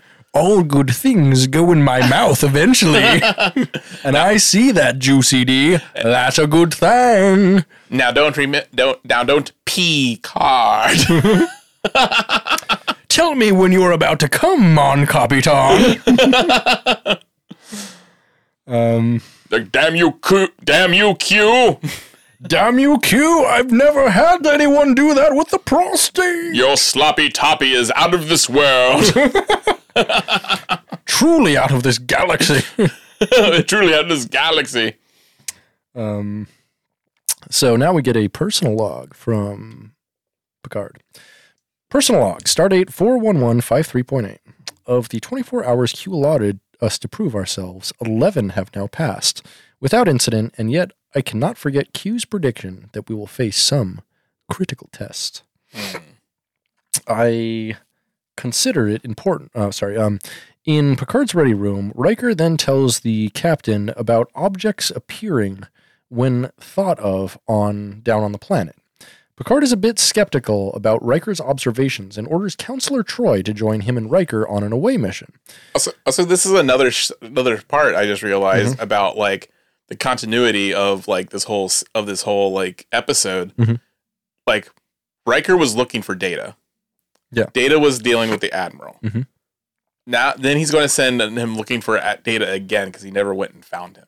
That's true. And, and so then like there's has to be another like trying to find Data thing, and that's obvious and that cle- that's clearly just like because then he has to go meet him in the holodeck. I mean, I guess it kind of makes sense because they're still doing printout only stuff. They're not Mhm. supposed to communicate because they don't want Q to know what they're doing or whatever. But still, like you know, Q can still like you know he's like this. Other, yeah, he can read minds. So he he's can read like, he uh, Mm-hmm. can read minds. He could be invisible if he wanted. Like, yeah. but yeah, it's just like it is. It's just funny like that that that they just never they just like were did the whole like Riker go find data. Do- didn't do data, and then like they send him on to find data again. Do you think he goes invisible when he um, covertly sucks the, the captain's dick at night, or yeah, obviously. while he's asleep? Okay, or because I was thinking that maybe he wants to be caught a little bit. Maybe that's like part part of the excitement. Is like, ooh, is Picard gonna find out I've been the one who's been draining his balls every night? He's like, The Q is the Q in LGBTQ because I like sucking dick. Come on, Capitan. Picard wakes up and like on the on and his slipper is like a Q spelled out of his own cum. He's like, what the fuck? I leave little messages. I leave little clues that you have to put together, Mon Capitan. It's a little test for you. Here's the test. Can you solve the riddle? The riddle is I suck your dick. riddle me this, riddle me that, Mon Capitan. Oh, Who drained your balls? John Delancey would have been a good Riddler. yeah, he would have. Holy shit, he would have. Yeah, He's so camp. Like, he'd be perfect. yeah. Honestly, like Andy Robinson, too. or a Joker. He could be a good Joker. Yeah, yeah. Yeah. I could see that. Yeah, yeah. I Yeah. like that, yeah. Yeah, I mean, yeah. But Q is Jokerfied, isn't he? He is he's, pretty he's pretty Joker-fied. clown-pilled, isn't he? yeah. He's pretty clown pilled. Yeah, he's a little scamp. Like most, Yeah, yeah, like his for his sure. main, main motivation is being a scamp. Oh, uh, speaking of scamp, I totally forgot to mention it, but uh, several times in this episode so far, we have seen scants. Uh, Yes. In as much, um, Deanna Troy, this entire fucking episode wears a scan, and then we see um, fucking um, Yarn one at the very end of the Yeah. episode, and And there's a guy in it in one too. yeah, there's a there's a guy in one, which is awesome. Uh, Yeah. I would really like a scant. Scants are awesome. Mhm. Uh, they're cool, and that way, whenever I go to uh, like a Star Trek event or convention, um, I can pull my dick out way easier. like straight up, like men in skirts, men in dresses. It needs to be more of a thing. It's so comfortable, it rules, and you can just like literally like stand there and pee if you want to. If you got the right angle with your dick hanging down, you don't even have to pull your dick out to take a piss on the That's ground. what. That's why Scottish people like love it. Yeah, just Yeah. piss wherever. Well, yeah, well, s- yeah. Scottish people did that because they get drunk so often that they figured out they would be chronically pissing their pants, and so they're like, "Yeah, but what if we just took out the part that we usually piss on?" Yeah, There you go. yeah. What if it was just always just like just nothing, nothing Mm-hmm. separating except uh, And then they're like, So- "What if we make it out of like tartan that like stains don't show on very easily, and dark spots don't show on like at all?" and out of wool where the, where it's where it wicks away moisture, so it just just hits it and then point and goes right off.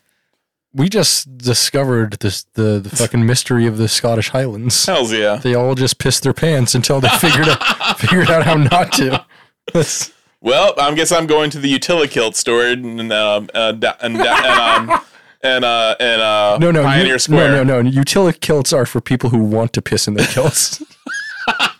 That's their thing, okay? Don't kink shame. Is that Utilikilt store still down there? God, I hope not. Yeah, It's like, like I have seen a few guys wearing Utilikilts. oh, me too. around And Seattle. and like, I mean, I, I've met a couple of them who are like decent folks, but like Yeah. most of the time, I see them and I'm like, you are the worst element of Reddit, like personified. like you're that guy. hmm like that guy who like thinks Tool is the coolest and most complicated band, and like yeah, Joe Rogan's fair, you know. I, yeah, but I don't, I don't think he's platforming fair. You know, he's just asking questions. You just gotta ask them like point blank. Do you pee on the floor, Mhm. like where you're standing? Oh, well, yeah, you got to And be then like, And if they don't, they're a fucking poser. Like Yeah, they be don't, like- they don't deserve to wear a fucking Utilikilt. yeah. But, but, I mean, the, well, my leading question is, um, before you bought a kilt, did you just always pee your pants or what?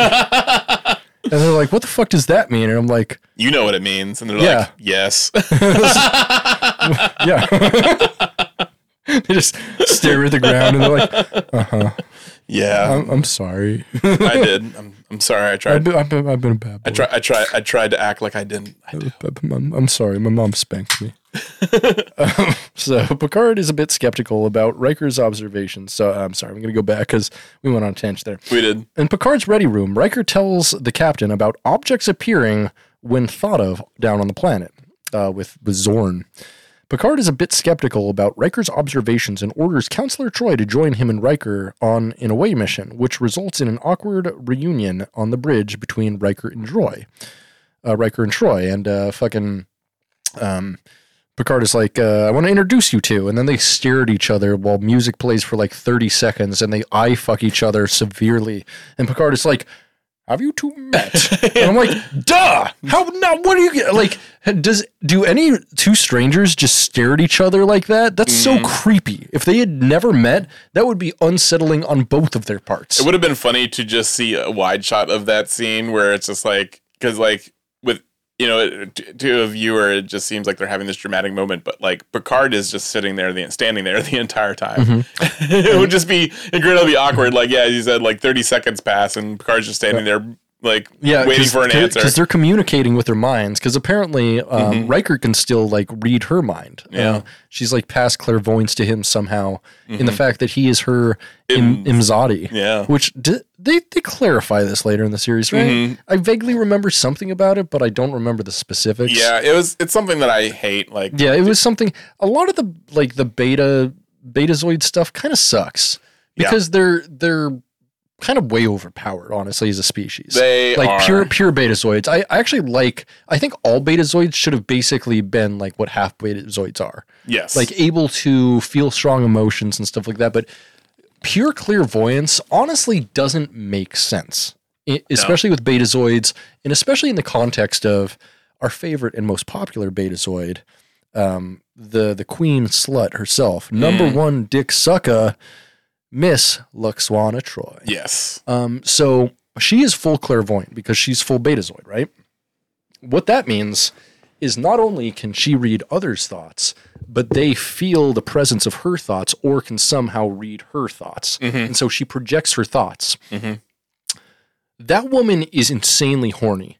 Like I don't think they like l- allow her back onto fucking uh, Enterprise if she was just walking up in there because basically her existence is sexual harassment to like half of the men on the ship. Yeah. because she is just like looking for dick. Yeah. And so like she she would just be like hanging out in a hallway and like you'd be walking along and you just hear this woman in your head going, "Man, I'd like to s- I'd like to taste that cup. I bet he drinks pineapple juice." Also, Like- uh, and also like the DS9 episode where she's like, you know, since she's an older Betazoid and ha- losing control of her powers, and she makes everyone on the ship horny. Right, right. Uh, yeah, the fucking episode uh, fascination, fascination from season two. I want to say honestly, weird, kind of uneven, but fun episode. Yeah, Fun episode. yeah, yeah. It's ki- it, it is kind of weird. uh, Like uh, Jake is thirsting after Kira. I think. Yeah. Oh yeah, and and his yeah, um, and fucking Cisco's like she's a grown ass woman. Like, yeah. And then he later goes on to date a grown ass woman. yeah, Like uh, as a twelve year old brings brings like a twenty six year old woman back to his thing. Nice. fucking Si- Jake Cisco be balling. It runs in the family. Yeah. Like the Ciscos be a baller ass family. Mm-hmm. So Picard meets with Zorn, um, but Zorn immediately becomes fearful since there is a betazoid at the meeting. Troy assor- assures Zorn that she is only half betazoid and that she can only sense strong emotions within people. She then feels a strong flood of emotions coming from somewhere, namely pain and loneliness. And this is where her acting gets hammy. Like, Yeah. honestly, like I like Marina Sirtis and I like her in her role, but she sucks in this episode. Yeah. Like basically her job is to break down and cry like four separate times in the episode and Yeah. not a whole lot else. Yeah, because they do a lot th- in this episode. th- I think like they, or I think originally like her powers, like she was supposed to whatever emotion she's sensing, she's also feeling. She also feels Right. herself. Which is honestly like especially with the fucking trope that like women are too emotional or whatever and like not fit for command, which Mhm. they have, you know, made clear, at least in TOS, that like women weren't really in command, which Mhm. sucks and is fucking dumb. Yeah, um, you know, despite actually Gene Roddenberry trying to make Majel Barrett number one from the Mhm. get go, but then she just ended up being a nurse, yeah, which is just wild. hmm Like they demoted her from second in command to a nurse, Yeah. which is just whatever. But then they promoted her when Well, she, she's second in command to the doctor. yeah. Second doctor No, command. no, I don't. just No, kidding. she's not because she's a nurse. She's not even an officer. Like No. there's plenty of medical officers above her, and I'm sure plenty of medical officers above her, if you know what I'm mean. Oh shit! Uh, but then, but then, thankfully, Majel Barrett was eventually promoted to the voice of the ship and the number one dick sucker in the galaxy. hmm Which I mean, we stan a number one dick sucker. Yeah, she's Like- great. No, she's I I I genuinely love the character of Lexana Troy. I used to find her kind of grating. Mm-hmm. and she's poorly written at points for sure, especially in TNG. She's a lot better in DS9, Mm-hmm. but uh, she's just fun. Yeah, Like she's just a fun old broad. yeah. She's a fun old broad who's just out there to get dick, and like she's just cruising the galaxy, being a fucking ambassador for her people, and looking for a big juicy cock to suck on. yeah, you know this is some we can't sort. hate. We can't hate. You know, like Gene Roddenberry was her and Gene Roddenberry were probably doing some weird, freaky role play type shit with this this role. I mean, or maybe not. He was like on his you, death's door. you, by you know. The way he cast the character of Will Riker was with his wife's pussy, right? He's like, all right, bulls, line up. All right, so the one of you can fuck Nurse, uh, uh, not N- Nurse Chapel, the best Mhm. here uh, gets to be uh, fucking first mate. now leave your keys in the bowl. and then, just, then he just sits in a chair across from the bed and like uh, and like just like swirls a glass of brandy. And he's like, yes, very good, very good. Oh, oh, I'm sure she likes that. What was he- I'm what- sure I like that. What'd you say your name was? Jonathan Frakes. You're hired. well, you're to the top of the list already.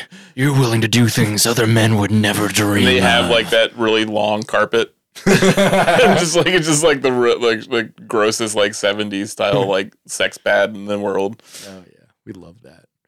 Yeah, they definitely had like a swinger pad, right? Yeah, I'm guessing so. Yeah, he probably like invited like Sagan and his wife over and tried to pressure them into group sex. Or uh, what's his face? Who really who was into uh, that? Um, uh, Roger Stone. uh, Roger Stone. Um, um, uh, the Dianetics guy. Oh, fu- oh yeah, fucking uh, uh, Herbert. Uh, uh, Frank- Frank. Frank Herbert. No, no, no. Frank No. Herbert's dude. no, no, yeah, sorry. Uh, f- uh, Oh my god. yeah, how can I not remember his name? Oh, I well, know. well, I know who you're talking about. Yeah, yeah. Scientology dude. yeah, yeah. Uh, no, um, Hu- Hubbard. L. Ron Hubbard. L. Ron Hubbard. There you go. Yeah, yeah. Yeah, because L. Ron Hubbard and um, uh, Robert Heinlein did wife swapping. really. Yeah. That's fun. Yeah, Um, Robert, Robert Heinlein was really into uh, wife swapping and stuff. Uh, Picard theory. Hmm. L. Ron. Coincidence? I think not. Oh, you think like Picard is Elron? No, Elron is is somehow modeled or a tribute to L. Ron Hubbard. Hmm. Elron, L. Ron. I mean, Elnor. Oh fuck, you're right. I was just like, Damn it. oh, Elron's in fucking Lord of the Rings, isn't he? uh, that's um, that's uh, That's Elron. Elron's, Yeah, Elrond, Elron's an yeah. elf. Yeah, yeah, yeah. Yeah. it's Mr. Smith. Is Oh, Elrond. yeah, yeah. yeah. there you go. Elron. Yeah. That's what I was thinking of. Oh, well, fuck me, I'm all dumb. Shit, that could be a thing. I'm sorry. I was thinking of uh, the other elf in the other franchise. Yeah. the other the other ninja elf guy, um, the the one that's actually cool. but you know what? Could check out Could who knows? Uh, Elnor Hubbard. Elnor Hubbard. That, that that's what I'm going. With. That's that's what I meant the entire time. That was my joke. Everybody, you're welcome. Uh, so, um, did, did we already go through that shit? I'm getting lost here. My mind, my mind is fading, my friend. hmm Okay, so uh, later on the bridge, Q appears on no, no, no, no, no, no, no. So later on the Enterprise, Riker finally meets Data in the ship's holodeck. Oh, I'm sorry. One, I gotta go back here. I'm sorry, I'm getting lost. I got lost. Didn't put a marker. So Troy assures Zorn that she's only half Betazoid and that she can only sense strong emotions in people. She then feels a strong flood of emotions coming from somewhere, namely pain and loneliness, and she just goes, "Pain, pain, loneliness." Picard begins to leave and tells Zorn that the Federation may not protect Farpoint anymore, to which Zorn says that the station may become v- vulnerable to species like the Ferengi, and they may n- start to do deals with them. To which Picard replies, "Uh, Fine, let's hope they find you as tasty as they did their past associates. Yeah. Which is like weird lore to set up for the Ferengi that doesn't mi- match with anything else ever. Mm. No. Yeah. Like I don't think they've, like, cannibalism or anything is ever mentioned about Ferengi ever again. no. But but you know what? It could be like because they don't know a lot about the Ferengi at this point. That's true. That could just be like a um um a rumor that they've heard about the Ferengi and um and are just like uh, and like the Ferengi, when we first see him in like season two or three, uh, when I think it's season one. is it? Yeah, when we see when see like Quark not Quark. yeah, Armin Shimmerman. Yeah. yeah, I thought that was season two or three, but no, um, I don't know. I'd have to go back and look, but yeah, like they're definitely a lot more crude, and that's a big reason Armin Shimmerman wanted to take on the role of Quark in DS9 and actually like flesh out the species so they're not such a crude monoculture, which he did incredibly. Yeah. Like But you know what? Big big big L on his point on his part. Hmm. Didn't didn't keep the laser whips. didn't keep the laser whips uh and I, you know what he didn't eat people and i don't think he even ate pussy is the problem No, no, you know, you know, you know, Quark's not someone who eats pussy. no which is unfortunate Yeah, But you know rom like laps that shit up like a dog drinking water yeah. I mean, I'm sure he has little corks that he puts on his teeth, oh oh definitely like so he doesn't like. no, no. I think I think Lita might like a little rough. Might like, a, Yeah, like, like a toothy toothy clit lick. You know what I'm saying? I mean, Bajorans Bajorans probably have like a meteor like harder clit, right? Mm, yeah, they kind of That's like what I like to imagine while they I have like masturbate. a, they have a nose a, a nose ridge on It's just that a as well. ridges- Yeah, it's it's ribbed for anybody's pleasure. Mhm. Yeah.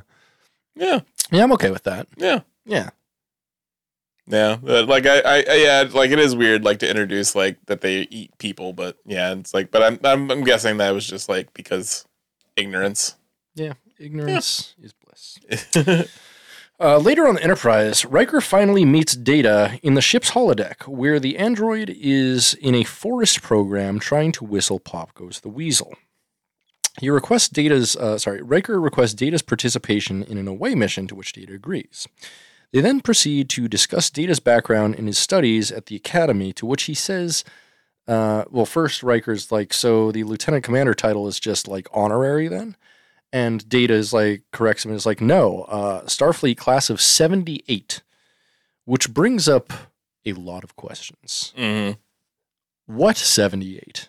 Because this takes place in the 2360s, which is like, so either he graduated 90 years ago or he's using maybe a different time system. I don't know. I don't know how to rectify this line at all because it doesn't make any sense. I think I think what the where, where how it happened is they had two different writers who Yeah. were not who who were uh, uh, were very contentious with one another and did not work together.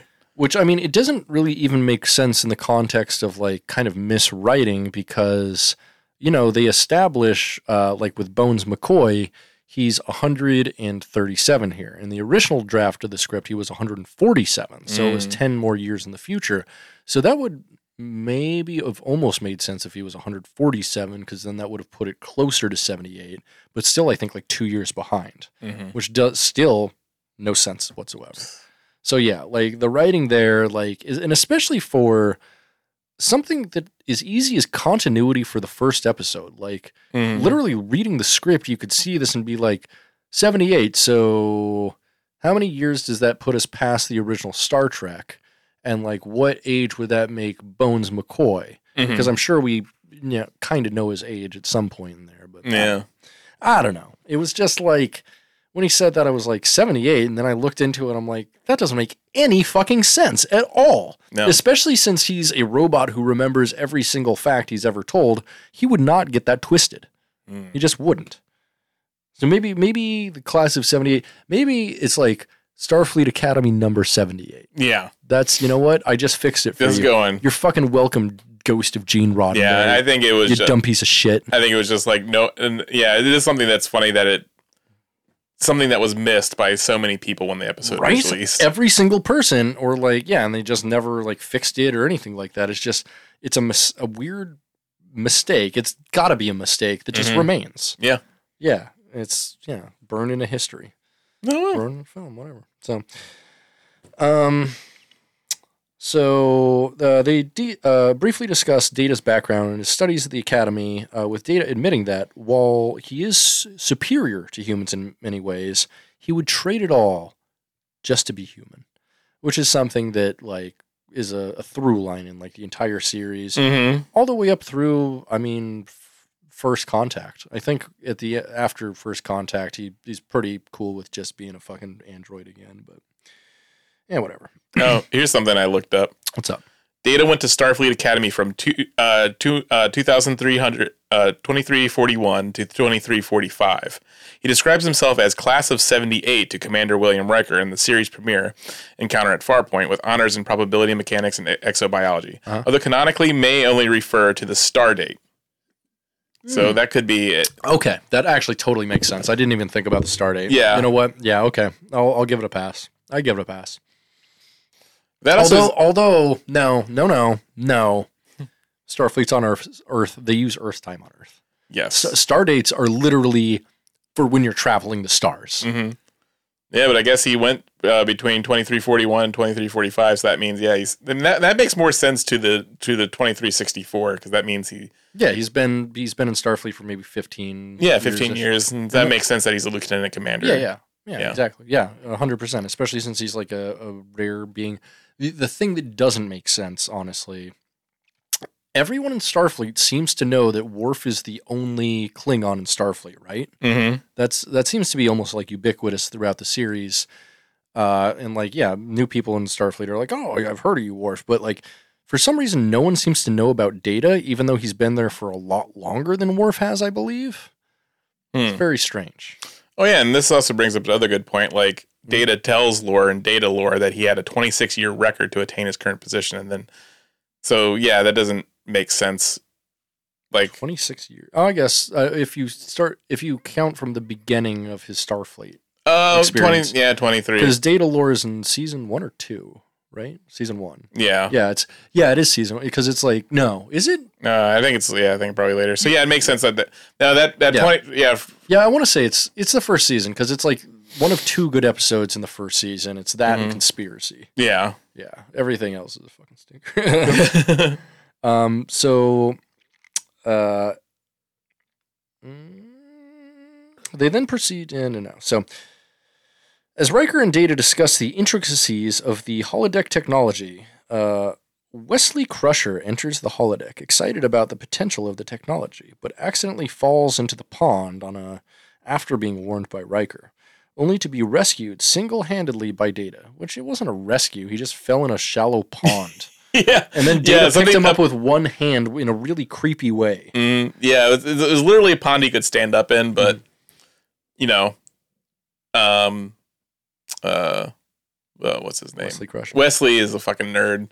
Yeah. So it makes sense. He's like, I can't swim. I He- can't swim. He's like a baby in a five-gallon bucket. He can like he can somehow drown in like three and a half inches of water. You know, you can drown in a, in a in a cup of water, and I think he's good. he's yeah, he's that special. Yeah. Which I mean really goes to prove, and I think more than anything, like fucking Wesley Crusher is definitely an uh, like an idiot savant. Yeah. Like he's very good like at certain things. Mm-hmm. but he's like completely socially unaware. Yeah. Like, a- dude, Ashley Judd wanted on his dick, and he's like, "Wha- "What? Yeah. Ooh, ooh, ooh." Like, dude, it's Ashley fucking Judd in the '90s, you dumb dick, Yeah. She, you she- little bitch." yeah, she made the good she made the good decision to leave, so she wouldn't Yeah. have to continue to be Wesley Crusher's uh, love, interest. Oh, yeah. imagine that. Woof. Oof. Yeah. um. So, uh, as the group exits the holodeck, uh, Picard is walking down the corridor. Riker stating that he is uh, leading an away team down to Deneb Four, and Wesley apologetically dripping water on the corridor carpet. We have to address carpet cannot exist in the future, right? No. Like that's the only thing I like more about new Trek design is there's no carpet anywhere. Yeah. It's actually like built like you know a ship.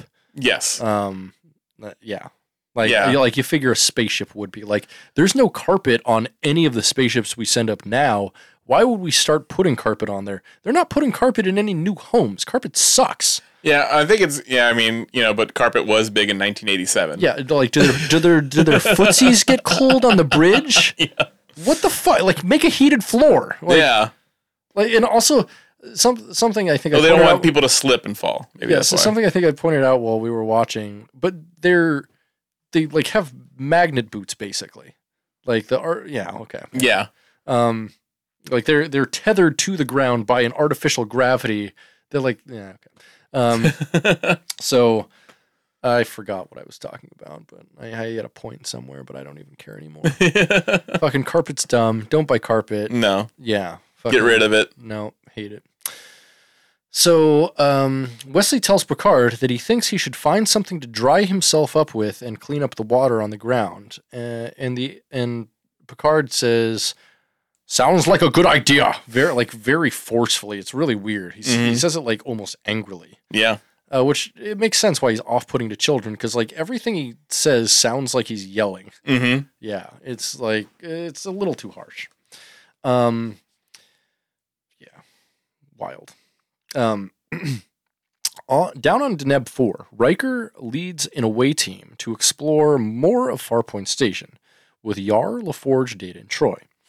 They go underground into tunnels where Troy uh, again senses great despair and pain, and she has another one of these like minute-long breakdowns where she's like, "Pain, pain, despair, and then she's fake crying and shit. It's bad. It's like Yeah. really bad. I don't like how emotionally rot she is this entire episode. Honestly, for this episode and this one episode only, for some reason, Troy is fucking Michael Burnham. And she's Yeah. going through like 30 different emotions and like crying the entire time and like yelling and whispering. And I'm like, dude. I am glad they dropped her also feeling the emotions she's Yeah. sensing because that would have been awful. Yeah, I'm- And- I mean, I, I would like to have them not to have traded out the scant, but Yeah. you know, scant, Scan can stay. can definitely stay. Mm-hmm. I want, I want, I want them upskirts, baby. Oh, She's sitting right there. Um, but yeah, eh, whatever. Would it be great if she kept the scan, but she still like approached chairs like Riker? So we just got, just like got to see her pussy every episode. Or, Yeah, she's just letting it hang. Yeah, I Oh, mean, she yeah. does come from a culture where it's, it's normal to be nude, like Fucking just love all the Betazoid. time. We love Betazoid. Yeah, we never got to see uh, the Betazoid wedding between um between Oh. uh, uh her and That Riker. would have been so cool. Yeah, Yeah. but they got also got married like you know when they're both what when they're fifties for or late forties. Yeah. Yeah, they they probably like both actors were like no. They probably wonder if they tried to like suggest a scene in Generations, like you know what if we have a little like like a like a one little clip of uh um of the Betazoid wedding. Do you Yes. think? Do you think like when Riker? Do you think like Picard would go to that com- and and and uh, adhere to the Betazoid custom of being completely nude? Yeah, I Yeah. feel like I feel Oh like yeah, you know what? He probably But would. Picard is comfortable nude. I think. Yeah. He's he's nude a couple times in the series. Yeah, that's true. Yeah, 'cause- yeah. I mean, he's on you know four lights. Yeah. um. Yeah. yeah I'm just- I think he's fine. With, I don't think he's ashamed of his body. He's like fine with being bald and shit. So, yeah, that's true. you know, if you can accept being bald, I'm sure you can accept other things about it. Yeah, that yeah that was one thing. Like when people wanted to, they wanted to put a um, a hairpiece on on um on Patrick Stewart. And yeah, and I mean they, they did in a bunch of the test footage, and you can see there's pictures online of him wearing it, and it's funny. yeah. But Gene Roddenberry did say like this is the future where people just accept being bald. Yeah. People don't care, and that, don't that was care. his point. It's like, uh, like the fans were like, you know, why why is someone bald in the future? They should have fixed that by then, right? And It's not something to fix. Yeah, Gene Roddenberry is like, yeah, it's not like a disability or anything. It's not something you need to fix. Like, Mhm. it's not a disease. it's yeah, it's, it's something that people have anxiety about because of cultural norms. That's it. yeah. It's stupid. Like hair is a social construct. Yeah. Yeah. Um, so, in sick bay, Wesley asks uh, his mother, Doctor Crusher, to let him see the bridge. Crusher hasn't met Picard yet since her husband died, and uh, is like, uh, "I don't want to piss off the captain. Kids aren't allowed on the bridge. No." And Wesley keeps on bothering her. He's wearing a stupid ass Cosby sweater Mm-hmm. and uh, it's like this weird, like really thick cable knit kind of sweater that looks like super 80s. Yeah. It's very dated. Um, but he keeps on bothering his mom, and he's Mm. persistent. Doesn't take no for an answer because he doesn't understand consent. And so she eventually is like, "Fine, I'll see what I can do." So, um, so the two of them take the turbo lift up to the bridge, and Crusher enters the bridge. Picard immediately sees uh, Cr- um, Wesley Crusher uh, still on the turbo lift and says, "What the hell is he doing here?" uh, or, or so- or like, "Get the hell off the bridge!" And Yeah. it's, it's amazing. It is awesome. It's so funny. and that's the proper reaction you should have to Will Wheaton yep, exactly. or Wesley Crusher, Mm-hmm. both. Get the hell off my trek! Uh, taken aback, Picard lets uh, Wesley onto the bridge eventually, though suddenly an unexpected ship appears. Oh fuck. and um, and they've got a perimeter thing. And like Picard's like, "Don't touch anything," and Wesley's like, "Oh, this is so cool." And then Picard it has this terrible POV shot where it's showing Wesley's point of view, and he's looking around the bridge, and then Picard shows him the captain's chair. He's like, "Try it out," Yeah. and fucking. Wesley sits down and is like, "That this is what this is," and then he immediately starts touching the console, and Picard's like, "Get out!" and it's great. It's so fucking cool. yeah. What the fuck did I just tell you? What the hell? You can't follow basic instruction. Mm-hmm. Yeah, and he's like, and like he rushedly says, "I'm sorry, I shouldn't have touched anything," and leaves. So I mean, I will say, like, I do like later kind of Picard Wesley episodes because Wesley is a good foil Mm-hmm. for Picard because he is like the most annoying child Mm-hmm. you could possibly have. I don't hate all Wesley episodes. Yeah. There's good ones, there's bad ones. Yeah. Like I don't love the character of Wesley, but yeah, he's he's Mm-hmm. used properly as a writing foil in a lot of cases. Mm-hmm. And he's a good character to have in certain situations to like kind of show like, I don't know, growth, uh coming of age type stuff. Mm-hmm. And also, like you know, that like competence can be in places where you least expect it. Because I Yeah. don't expect him to be competent at all. Yeah, and that's the thing. I do feel like maybe he was intended to be sort of like because I'm not sure if they were like like directing this towards like also a younger audience in a so way. that, that's exactly what it was. I, I Yeah. watched a bunch of behind the scenes thing while writing this, and um, yeah, so they they cast Will Wheaton specifically, and you know, um, fucking Wesley Crusher Mm-hmm. as a character. They wrote him as a character in order to try to attract a younger audience because Yeah. at this and, point and be like the stand-in for the kids, like Yeah. you know, if they were on that bridge, Right. Because at this point in time, uh, you know, Star Trek TOS had been off the air for like nine or 18 years. Uh, you know, and like the movies were coming out, but they were very adult themed. Mhm. And so, except for maybe like four, none of them are really that accessible to kids. Yeah. Like I remember really liking four as a kid, but not liking any uh, four and two. Mm-hmm. You know, two was two was a fun action film. I got that, but like when I was a kid, I hated three. Yeah. I don't even remember watching one. I'm not I sure. remember watching three a lot, but yeah, I was like, I'm, I hated it. Yeah. It's, it's like I was just like it's like it's the boring Star Trek movie, and it's Mhm. still to this day. It's uh, uh, we ranked them. I think it's my second least favorite one. yeah, Um, yeah, it just sucks. yeah, it stinks. Like, and it's weird that uh, to me that it's like seen as like one of the big three TOS films. Like uh, two, three, and four are seen as like the trilogy of that. Mm-hmm. Honestly, like I prefer two, four, and five. Yeah, Like I fucking love Cyborg. I'm not gonna lie. yeah, Fucking William Shatner is a shit director, Mhm. but there were some cool ideas in five. yeah, Six is pretty cool too. yeah. Although like they take a real hard turn on the weird racism shit. Or, Mhm. Whatever. Anyway, back to back to the, the episode. We're past two hours now. Jesus Christ. yeah, holy shit. We haven't even gotten to the Klingon word. We're uh, I think uh, I'm gonna call it right now. We're skipping Klingon word. We're gonna skip all the other segments. We don't even need red shirt. After we're done with this, we're just gonna call the end of the episode. okay? I don't even care anymore. Oh, yeah, we're both we're both slowly like falling apart. We're, we're bones McCoying. Yes, we are definitely. I, I, I mean, I am wearing a cardigan uniform right now. Mm-hmm. Um, you're wearing at least three cock rings. It's three at least three cock rings, and I'm uh, addicted to cocaine. Bones McCoy, Bones, baby. Mc- bones McCoy. Uh, so, uh, down. on- Uh, so Zorn insists he does not know the ship or expect one coming. Uh, the ship scans the Enterprise and begins attacking the surface of Deneb Four, though it targets only the old Bandy city, uh, which is Zorn's people, uh, rather than Farpoint Station.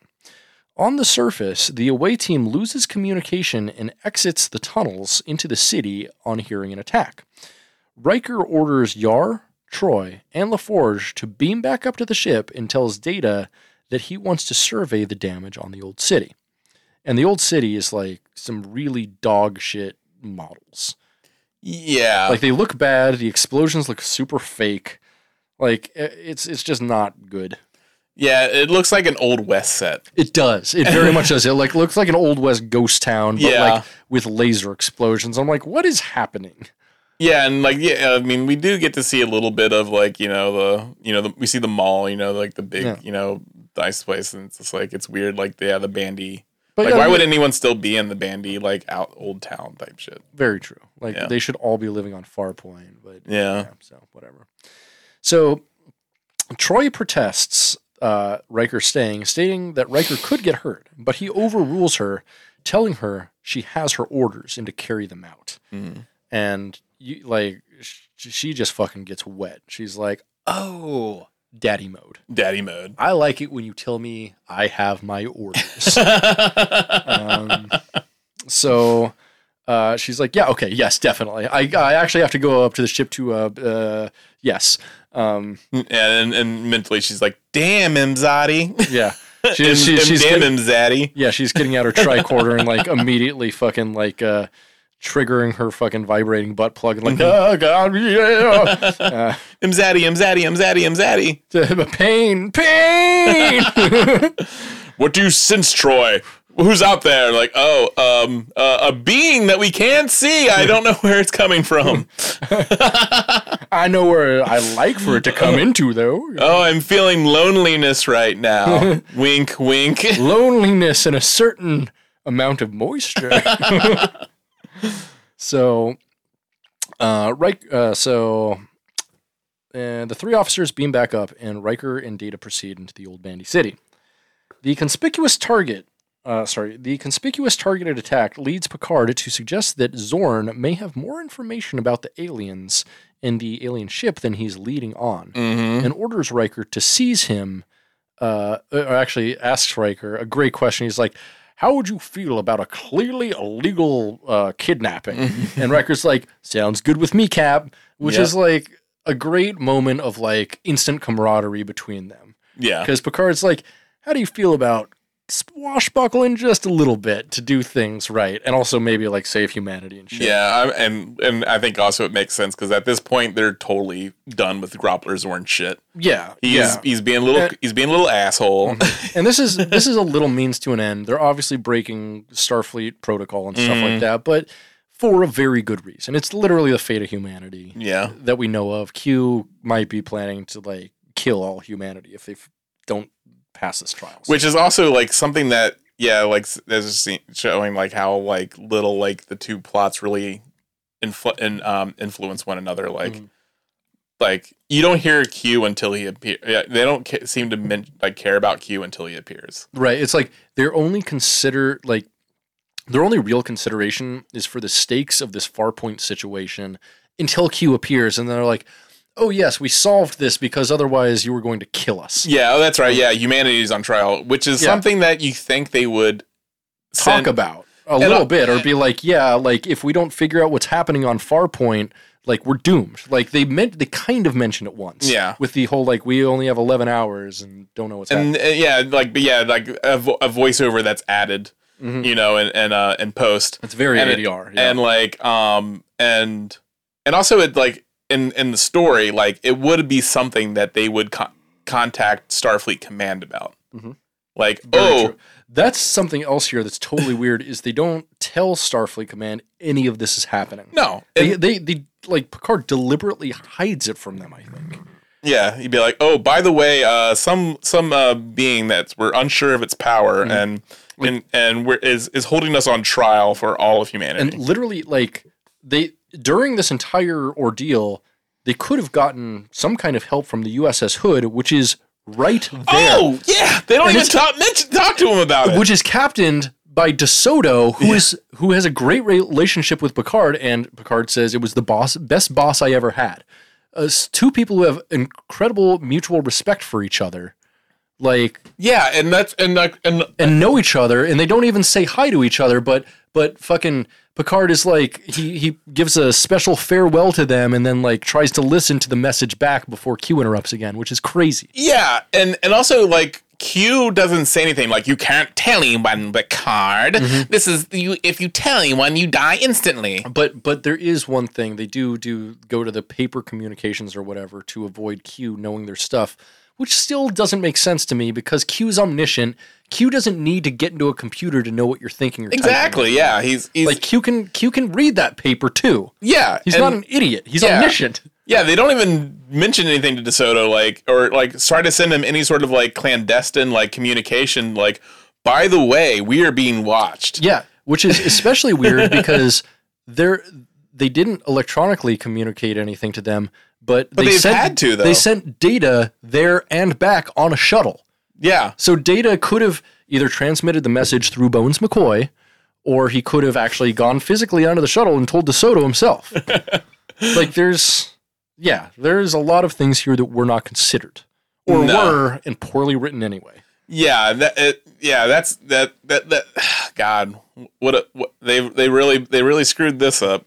Yeah, like thinking back on this, this is like this is really a shit episode just from like just like yeah, Gene Roddenberry's like conflicting story that has nothing to do with the Farpoint Station thing. Mm-hmm. And it, it makes sense, like, given the amount of preparation they had and, like, DC Fontana not wanting to write a two hour script or really even an hour and a half script. Mm. Mm-hmm. Like, because the fucking studio and Paramount fucked them around so much on this, it makes sense why there could be a lot of missed opportunities and a lot of dropped balls here. But at the same time, like, you had Drop those balls. uh, yeah, I mean, eventually we get drop balls in Wesley Crusher once he fucking. you know, maybe not. I'm, not. I'm not sure if he ever goes through purebird in the series. I really drop the ball. I don't. Even, I don't even know if fucking Will Wheaton has gone through puberty yet in real life. He's 50 years old and he still has a beard that like an 11 year old Mexican kid could grow any day. like it's Just- yeah, and he also does look. That's the thing that I think the curse of the child actor, where they always look like they're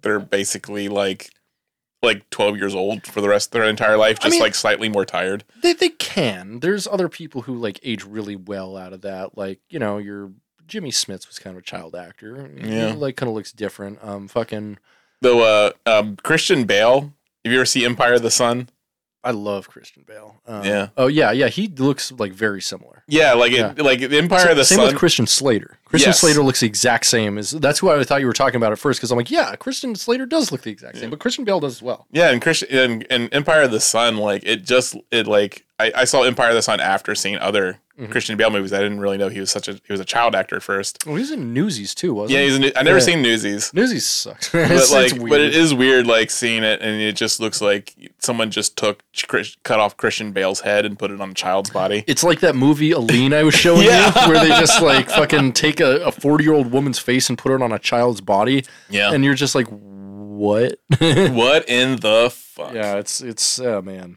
Yeah, that that is that is terrifying. yeah, that's like that that is more terrifying than any horror movie I've seen all year.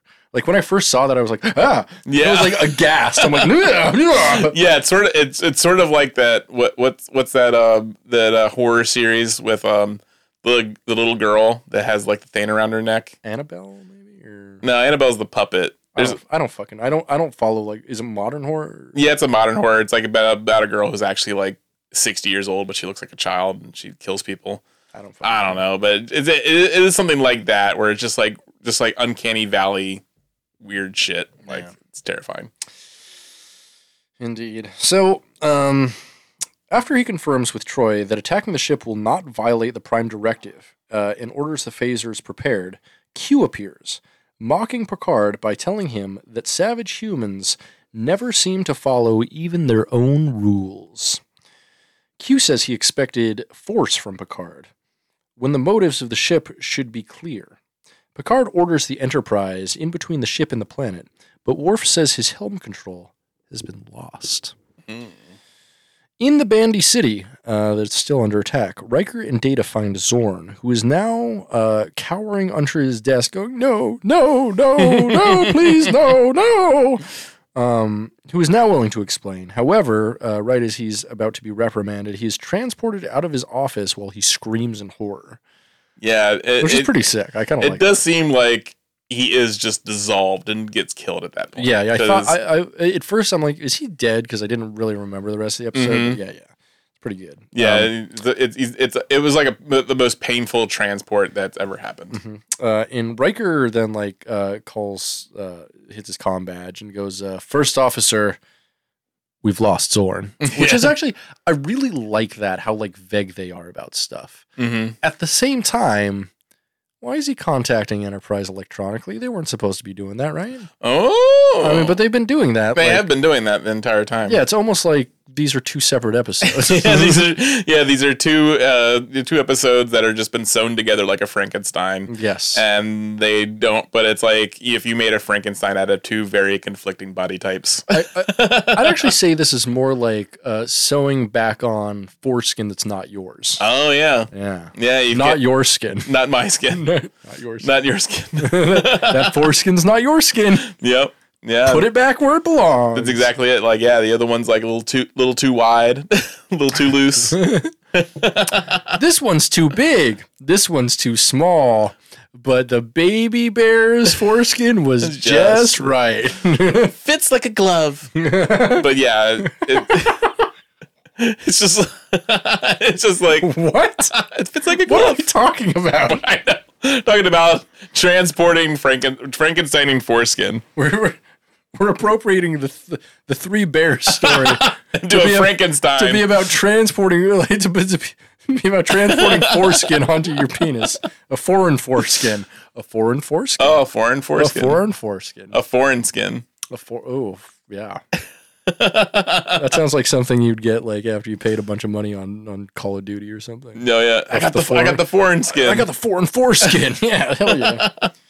Um But yeah, yeah, no, like it is, it is amazing that like eh, there seemed to be no script supervisor or anything, or or anybody making any sort of like good like decisions. did any decision to wrap this up. Like that, like editing didn't really f- help this at all. Like no, No. like some editor someone sat, you know, director and editor probably sat Dude, down um, and I, were just like, I feel "Go so ahead." bad for the editor on this because like I can't imagine how much tape they had and like how many scenes they had to cut. They made they made this m- episode make even less sense. yeah, like I'm, I'm sure they were like they like cut down a ton of like anti continuity stuff, and then like they were still like, well, I mean, I guess we got it to 90 minutes. yeah. It's not a good 90 minutes, but it does meet the runtime that Paramount wants. They just gave that editor like a pot of coffee, pack of cigarettes, a bong. a bong, Ho- hopefully. and then like a gun in a glass case to break under case of emergency. and they they're both like, "Give me the damn gun!" And like someone had to fight him from using, from, from getting the gun. Or just there, there's a noose, like, and there's a ladder under it that's just like slightly too short to ever reach the noose.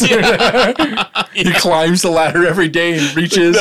No, no. um, and then on the last day, his arm starts to reach like fucking Michael Jordan at the end of Space Jam, and he finally, finally gets the noose. Like, thank God. Damn it! Not another one.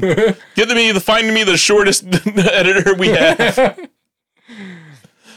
So, um, in the band, no. Uh, so Riker and the away team.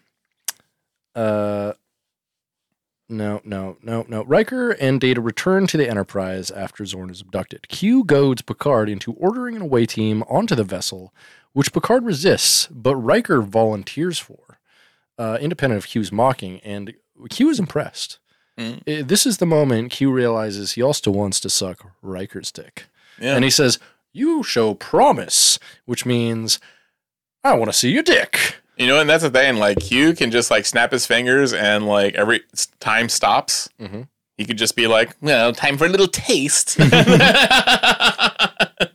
then and then like does it, and then like snaps it back, and like you know, and and and Riker's like, "What the fuck? Why did I?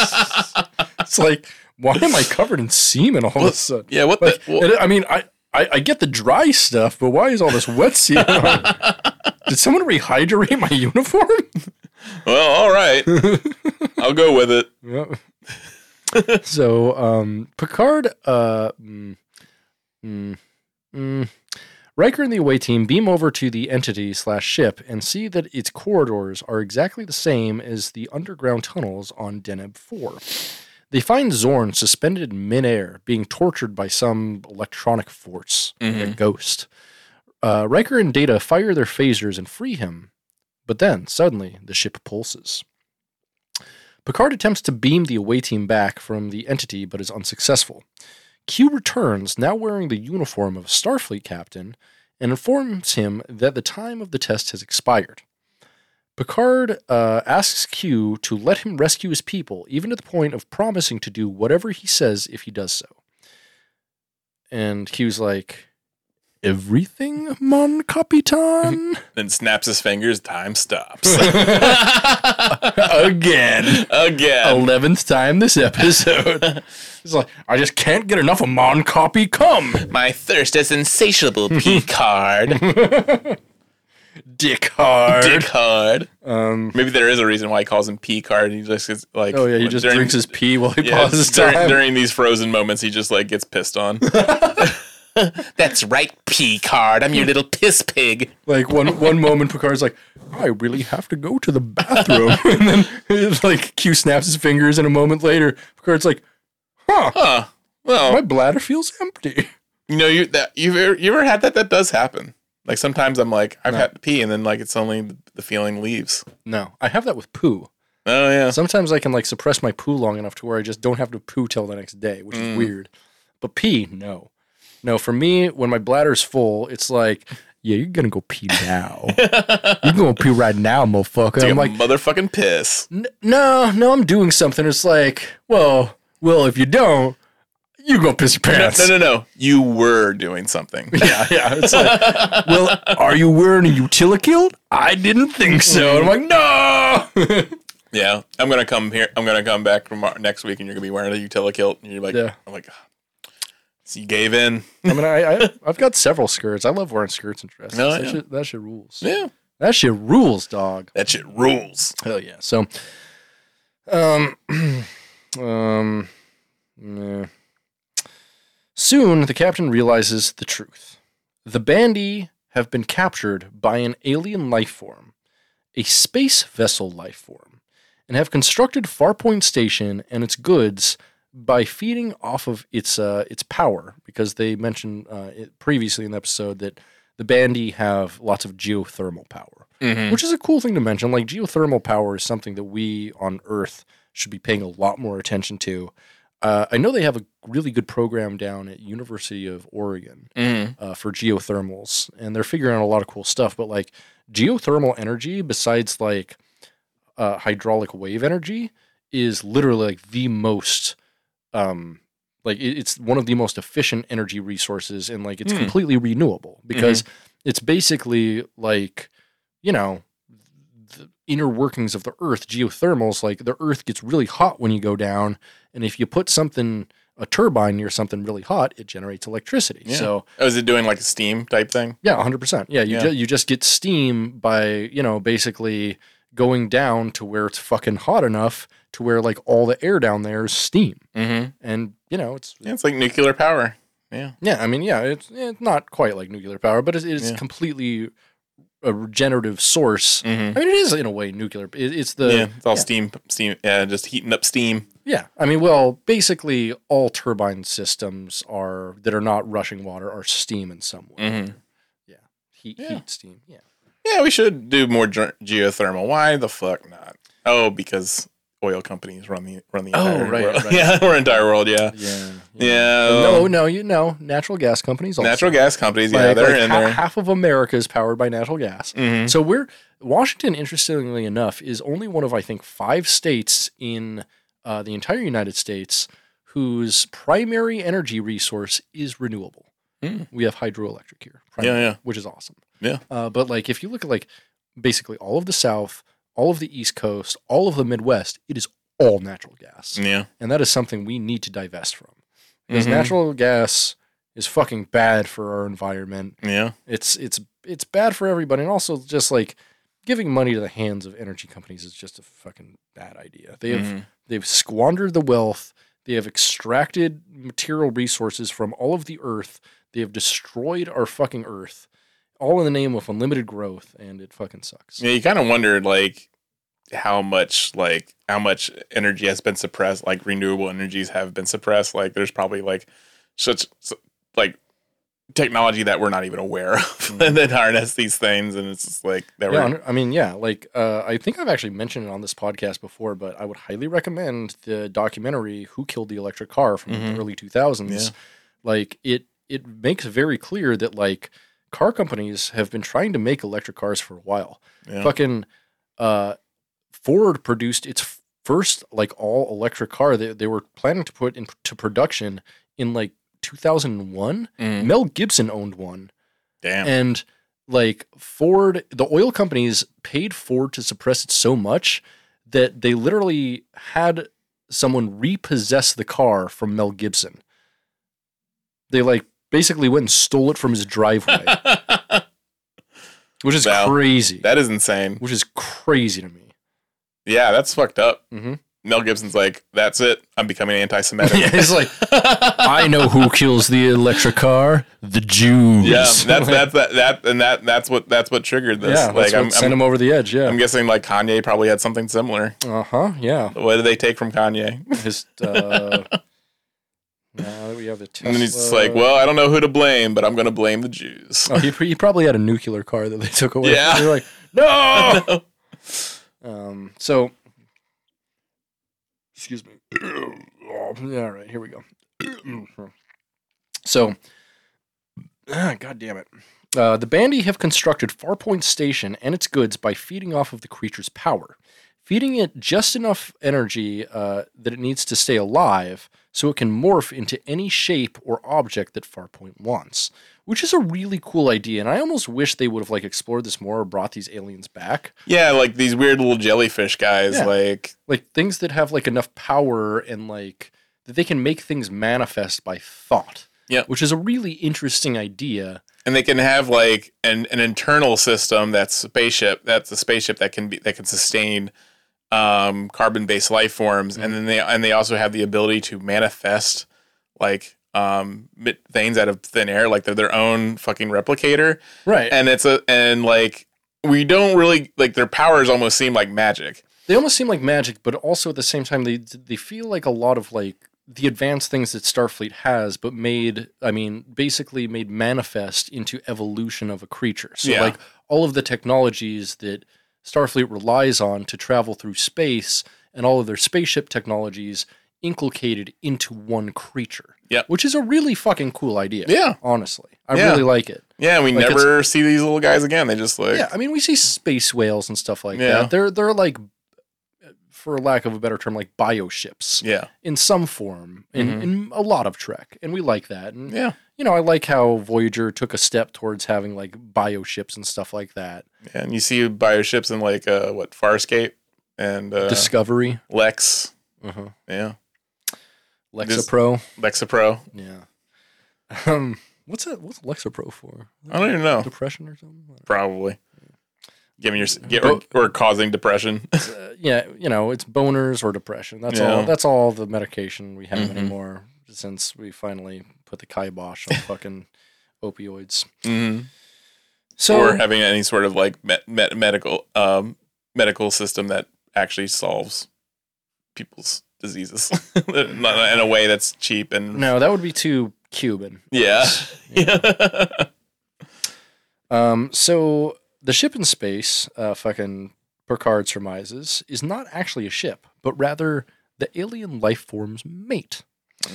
Picard assists the captured alien by using the Enterprise's phasers to deliver an energy beam to the entity, allowing it to break free of its bonds and gain enough energy to f- uh, raise from the surface and flow back into space, thus solving the mystery, much to Q's dismay.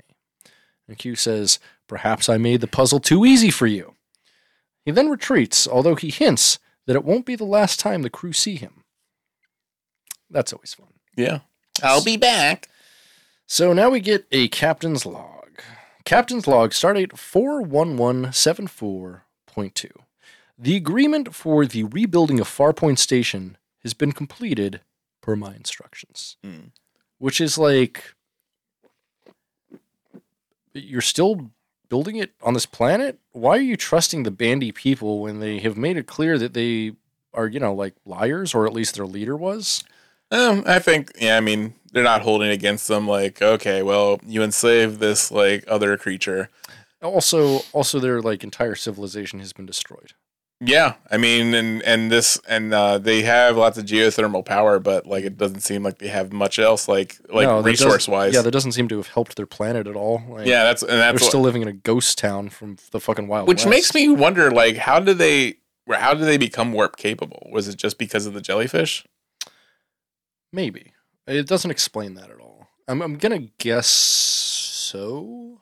Yeah, because they don't seem Uh. like they're they're they're uh, they're post they're post warp. Yeah, they don't ever. I mean, we don't see any of their spaceships or anything. Yeah, they, they they still s- live in adobo huts. And they so- and they say like they they don't like leaving the sh- leaving the right, planet. right, exactly. So like, I'm wondering if like yeah, like their entire but but I mean, he said they don't like leaving the planet as a deflection Mm. because uh, they asked for some of his engineers. oh yeah for res- like uh, knowledge resource, and he was like, "Oh, they don't like leaving the planet." But we now know that there were no engineers. It was just like you know probably Zorn and maybe some other people Yeah. thinking the shit up. yeah that's why it makes me think like all of their technological advancements may have just been like them enslaving this this um this jellyfish. Right. So they- at they th- were- at they that were- point, yeah. They the the Federation they have an obligation to just break off contact, right? Yeah, but I guess at that, that point it's too late because the jellyfish had already given them contact, and Mm-hmm. yeah, so who knows? But it'd been something that would have been g- nice to revisit at some point. Like Perhaps. bring back Goppler Zorn has a cool ass name. but you know what? They have contemporary series they could totally do it in. Yeah, Like they could do it in lower decks. Uh, they could do it in um, Picard, I guess. or um, yeah, Yeah, They, uh, they could do it in Prodigy. Yeah. Yeah. So who knows? But um, so with the Farpoint mission completed, the crew settles in. Picard asks Riker if he has a problem. Riker replies that he wonders if all their missions will be like their first. Picard assures him he doesn't think so. They should be much more interesting. Which was a fun line. I like that. yeah, because like especially the insanity that he's just dealt with over the last like forty eight hours. Mm-hmm. Yeah, it's it's a it's a nice moment of levity in an episode with very little of it. yeah. Yeah. Um, I mean, I think I'm pretty sure the Bones McCoy thing was supposed to be levity, but I was more like, what the fuck are they doing? This here? is it's too weird. It- it's, it was is- so and, weird. Mm-hmm. and too shoehorned in for and and completely unnecessary for the for the thing. Yeah, it, it just seemed like yeah, just Gene Roddenberry being like, you know what we need, Mm-hmm. we need we need so, we need uh, someone from the original track to come in. I accidentally totally skipped it in my notes, but like everyone on board wants to fuck Riker. Like he's he gets fuck me eyes from like at least like three or four different people Oh, this yeah. episode, including Wesley Crusher, which I don't feel comfortable with. And he probably does like act on a lot of those. Hopefully not Wesley Crusher. Hopefully not Wesley Crusher. Please God no. Yeah, no, no, Please God. no, Please, I pray to you. I don't even believe in you, but please God. no. He waited Um, till he was eighteen. Okay. so Picard then orders uh, Lieutenant LaForge to set a course, saying, Let's see what's out there. Engage. End of episode. Da, da, da, da, da. Uh, I really like the l- final line of the episode. What do you think of the episode overall? Well, I mean, it was confusing. It was a little Like- rough. It was a little Like, rough. uh, yeah, I mean, it's not a good marriage between uh, two two uh, two plots, no. and it seems like if, if it was if um if they were really, I mean, you kind of, I mean, you do see that, you know, with you know, just like you know, some shoddy, some shoddy uh, shit happen occasionally, especially in this first season, and then Mhm. also like, and then which which doesn't make any sense, like the first TNG movie generations, it's like that's also just like a clusterfuck, Yes. and um, and it's just like how, like I feel like there should have been, you know, like you know Gene Roddenberry, you know, especially with his first, uh, he was still alive for the for the first thing, Mhm. and you know he had so much experience with TOS, like in the movie, in some of the movies and stuff like that. It's just like he really didn't have much experience with the movies. He was No. cut out of the majority of the movies. Yeah, but, he's, but he knows he knows what to do, and this is it just seems like like someone was asleep at the wheel, like Mm-hmm. uh, on multiple on on multiple levels with like you know with with writing, editing, directing, and it just Yeah. it just and I, I it- think a lot of that can be explained with like the confusion from the studio. Like Mhm. Paramount demanded a lot of different things that were very confusing. Like if you look at the Memory Alpha production notes of this, it is long. mm, Like uh, we could do literally just an episode about the making of Encounter at Farpoint, mm, and it would be as long as this goddamn episode. yeah Like there's so much to talk about. There's so many ins and outs. Like and like even like with the next generation, it's hard to not talk about like uh the first planned Star Trek sequel, uh, which was supposed to have like the guy who played um uh cap uh the first cap Decker Yeah, Decker and uh also what's her face? The bald lady. yeah I'm, I'm losing it. the Delta Yeah, yeah, Yeah. The fucking, you know, it was supposed to basically be like a bunch of the cast from the motion picture, but then that got scrapped in lieu of actually making the motion picture because Star Wars was such a resounding success the year prior. yeah So, whatever. But yeah, I mean, which is you know, in hindsight, ki- a good thing because like you know, Yeah, like because then maybe because it, Captain Decker not very charismatic. child predator in real life, Yeah, and um, then and also, and uh, I mean, he, I mean, he was did go on to be yeah the the dad on Seventh Heaven, which I've never watched, but I know people love that show. And, Hmm. I, I remember vaguely watching it when I was like ten or twelve. yeah, I think I tried to masturbate to it once, but there was like way too many like old dudes and like Christian messages and stuff. I'm like, I can't masturbate to like the two hot girls on this program because they're only on screen for like half this episode. yeah, I don't even I don't even re- I, I don't even know the cast. I think um, what's her face, uh, the mo- the woman who's played the mother on that. I guess I think she was something I can't remember right now because my brain's mu- jelly. But um, but um, but yeah, like I'm yeah, it is good that that plan was scrapped, but uh, and we did get TNG eventually. It's just like it's. I'm glad, like, and you know, you do see with like you know the cast talking about the first season how like no one thought it was going to be successful. Yeah, and, and a lot of people just didn't want to be there. Like they felt Mm. uncomfortable on set. Like the relationships weren't formed yet. Like Mhm. a lot of the actors were very standoffish with each other. Mhm. Uh, Gene Roddenberry was a fucking dickhead, as was Yeah. his lawyer. like yeah, they were like in disarray for the most part until like the middle of season two, basically. Yeah, I could see like them like premiering like watching this episode or like filming this episode Mhm. and just like how like what a fucking clusterfuck it is and not inspiring confidence in them that this is going to be a project No. that lasts like seven seasons as it did. Right. Especially then- like it's a de- a debut for something. Like and this is right around the time, you know, of like Star Trek 5. I mean, this this came out like a year after Star Trek 5, I think, right? Mhm. And so it's like they had just fucked up big telling a mess of a story that they couldn't tell completely because of competing creative visions from the director, the producers, and the studio. Yeah. And so, like, you know, there was just a too many cooks situation. And they did the exact same thing here. Yes. And they're like, DC Fontana, write this. Uh, and then they don't give the right length, and then they want it longer, and then they want it shorter. And then Gene Roddenberry comes in and writes half the thing, and it's just all shoehorned in. And it's a fucking, it's a, it's a mess of an episode. I'm going to be honest. yeah. It's, it's fine. I don't hate it. hmm I mean, it is watchable to a point, but there is like, yeah, just like, yeah, long, annoying scenes, Right. It's, it's highly flawed. And Disjointed between the two, kind of just like a plot and Mm. b plot. Like the like the a plot and b plot both have the same um same level of stakes because Mhm. it just shows that they're both a plots. Yes. and and so I it's mean, like yeah, it- they're they're literally supposed to be the same plot, but they feel completely disjointed. As Yes. though- as though they're facing two threats and not a related threat. yeah, Um, yeah, it it I I don't love the episode, and straight up, honestly, this might be like if you consider this a two parter, this might be the worst two parter in all of Star Trek. it was yeah. like, because like especially like DS 9 Mhm. every single two parter they do, and I even stand by Emissary. Mhm. Every single two parter they do is a fucking banger oh yeah, like especially like the Dominion War ones. The Dominion War ones where they're like two different titles, where it's not like a part one, part 2 Mhm. but it's obvious it's a continuing storyline. And they're like, last time on Star Trek Deep Space 9 Mhm. like those are the fucking bangers. yes. yeah, Yeah, I mean, I mean, like, yeah, it's like they were definitely.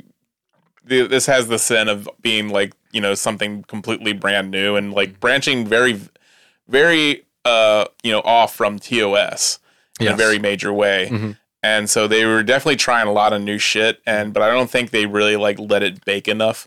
which To- is weird because they'd essentially been planning something like this Yeah, for a decade Yeah. at this point because I mean they were planning Star Trek Phase 2 as far back as 1976 or Mm-hmm. 77. yeah, which is like i mean this is 10 years after that yeah, it's like it's, you didn't have the time to think up like good shit in a goddamn decade and you know what? and And, gene roddenberry wasn't doing anything else he was No. just sitting on his fucking royalty money and you know what? This makes make sense, like why they did, you know, I yeah, why they did push Roddenberry out of a lot of the movies because, like, you know, hi- obviously his influence fucked this up. yeah and his his vision for movies is just not good he doesn't have like a Mhm. good cinematic sense and he legitimately gene roddenberry was never good at telling stories longer than 45 minutes Yeah. he like once you hit like a 40 the 50th minute he's like uh, uh, uh, uh, uh, he didn't know what to do Yeah, because like imagine if it was if the if the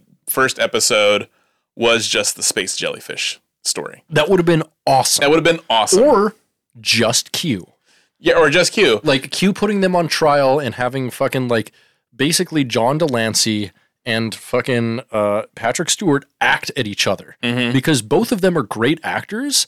And if you have a well written script where it's just showcasing the two of them and their fucking prow- acting prowess, like that's compelling. I would watch that. Actually, you know what? I would say space jellyfish first episode, Q trial episode, season finale, because at that point we would have Yeah. like we would have like got to know the cast. Yep.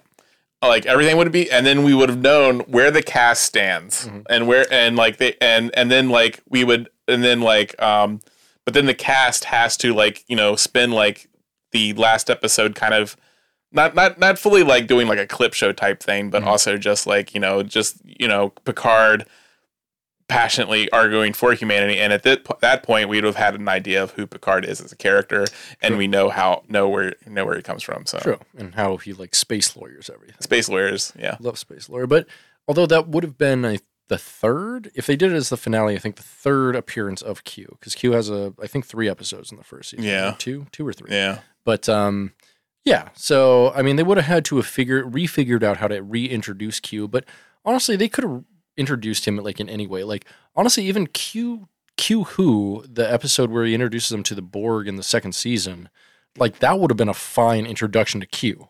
Yeah. Uh, like they they would have had to modify it just slightly, Mm-hmm. but like, I mean, it's he- the entrance there for him is very similar to here. Yeah. So I don't I don't see why they couldn't do it, but whatever. Yeah. Whatever.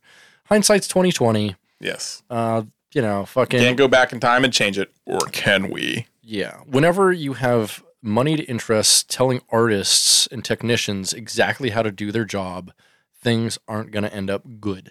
Yes. The only way you get really good art is like trusting the artists who make it. Yep. That's yeah, it. respect the writer. Mhm. Like uh, her original plan for the story, fucking respect it. Yeah. And it would have been like a good, yeah. I mean, keep a lot, you know, and keep a lot of like the, you know, the other little shit, you know. But yeah, just have it like introduce the characters, introduce the problem. Because like, yeah, I mean, like look at Strange New Worlds, like Mhm.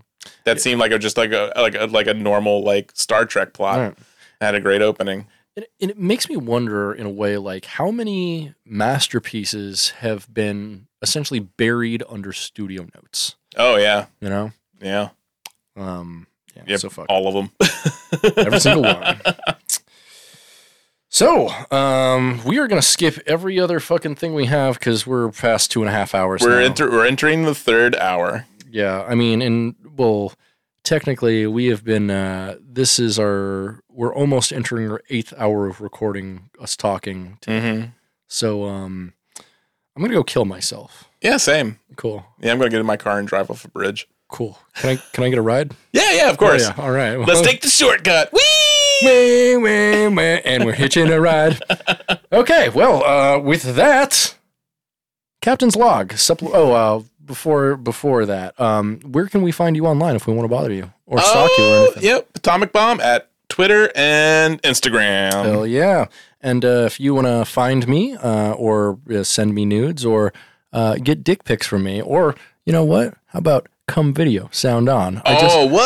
I just cut a great one this week because, like, so so something that warmed my heart was, you know, I've been asking, mostly in a joking way, on here, like, uh, oh, so so it's kind of been my test. Is at the end of the last episode uh, that we record every every week, Mhm. I I put out the the open offer of, uh, yeah, if you want to stalk me, say hello to me, ask for dick pics, I'll send you some fucking dick pics uh, if you hit me up on social media and ask for them.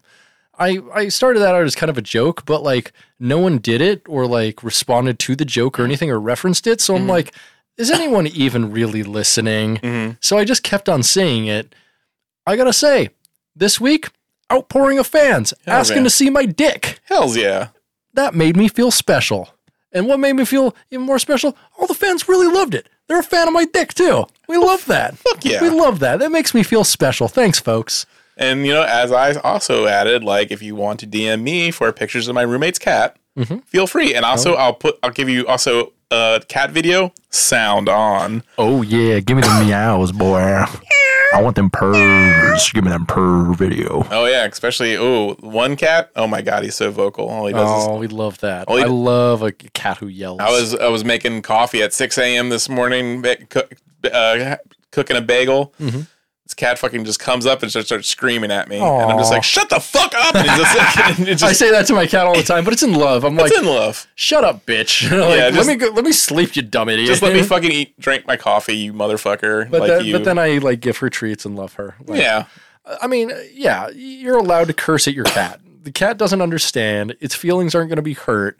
You're allowed to just like you know release that modicum of, of energy. mm-hmm. you know, they're you know, it's not gonna hurt your cat's feelings. That's a great thing to have a cat for, is just every now and again I'm like, tell him to shut the fuck up. yeah, I'm like, shut the fuck up, you dumb stupid bitch. And it just looks at me confused. I'm like, I love you so much. Yeah. And then I, I pet it and love her and you know I love that. So um but yeah, So Brit for dicks, me for cats. right. And that's uh Potomac bomb Mhm. for for for uh, Pat and Soy Trek for me. Yep. uh, or you know I've got other social medias. But you know, Yeah. if you're listening to this, why not just fucking hit me up on the thing you're listening to? Yeah. Exactly. Uh, yeah. So uh, open ended offer come video sound on. and remember cat cat, video sound cat, on. cat for- video for- sound on for the for meows. Pat. Yeah, yeah. Yeah. Pat, uh, Pat for cat, Brit for clit. Let's go for that. Sounds good to me. All right. So, uh, with that, Captain's Log, supplemental. Well, that's all. Looks like it's time for us to warp away. Be well, travel safe. And this Ferengi rule of acquisition number 22 says a wise man can hear profit in the wind. Hmm. Nice. Well, thanks for checking with the soy boys, girls, and other worldly beans. Hang dong and shocker.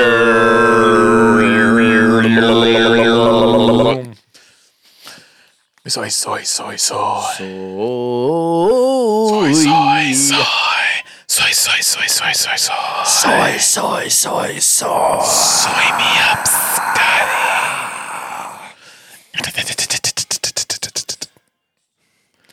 Soy, soy. Soy, soy, soy, soy. Hells yeah. Boof that soy milk. Proof that soy milk. Boof that soy milk. I gotta piss so bad. Yeah. You want to boof that piss? I'm gonna boof that piss. I'm gonna put that piss in a bong. You got to.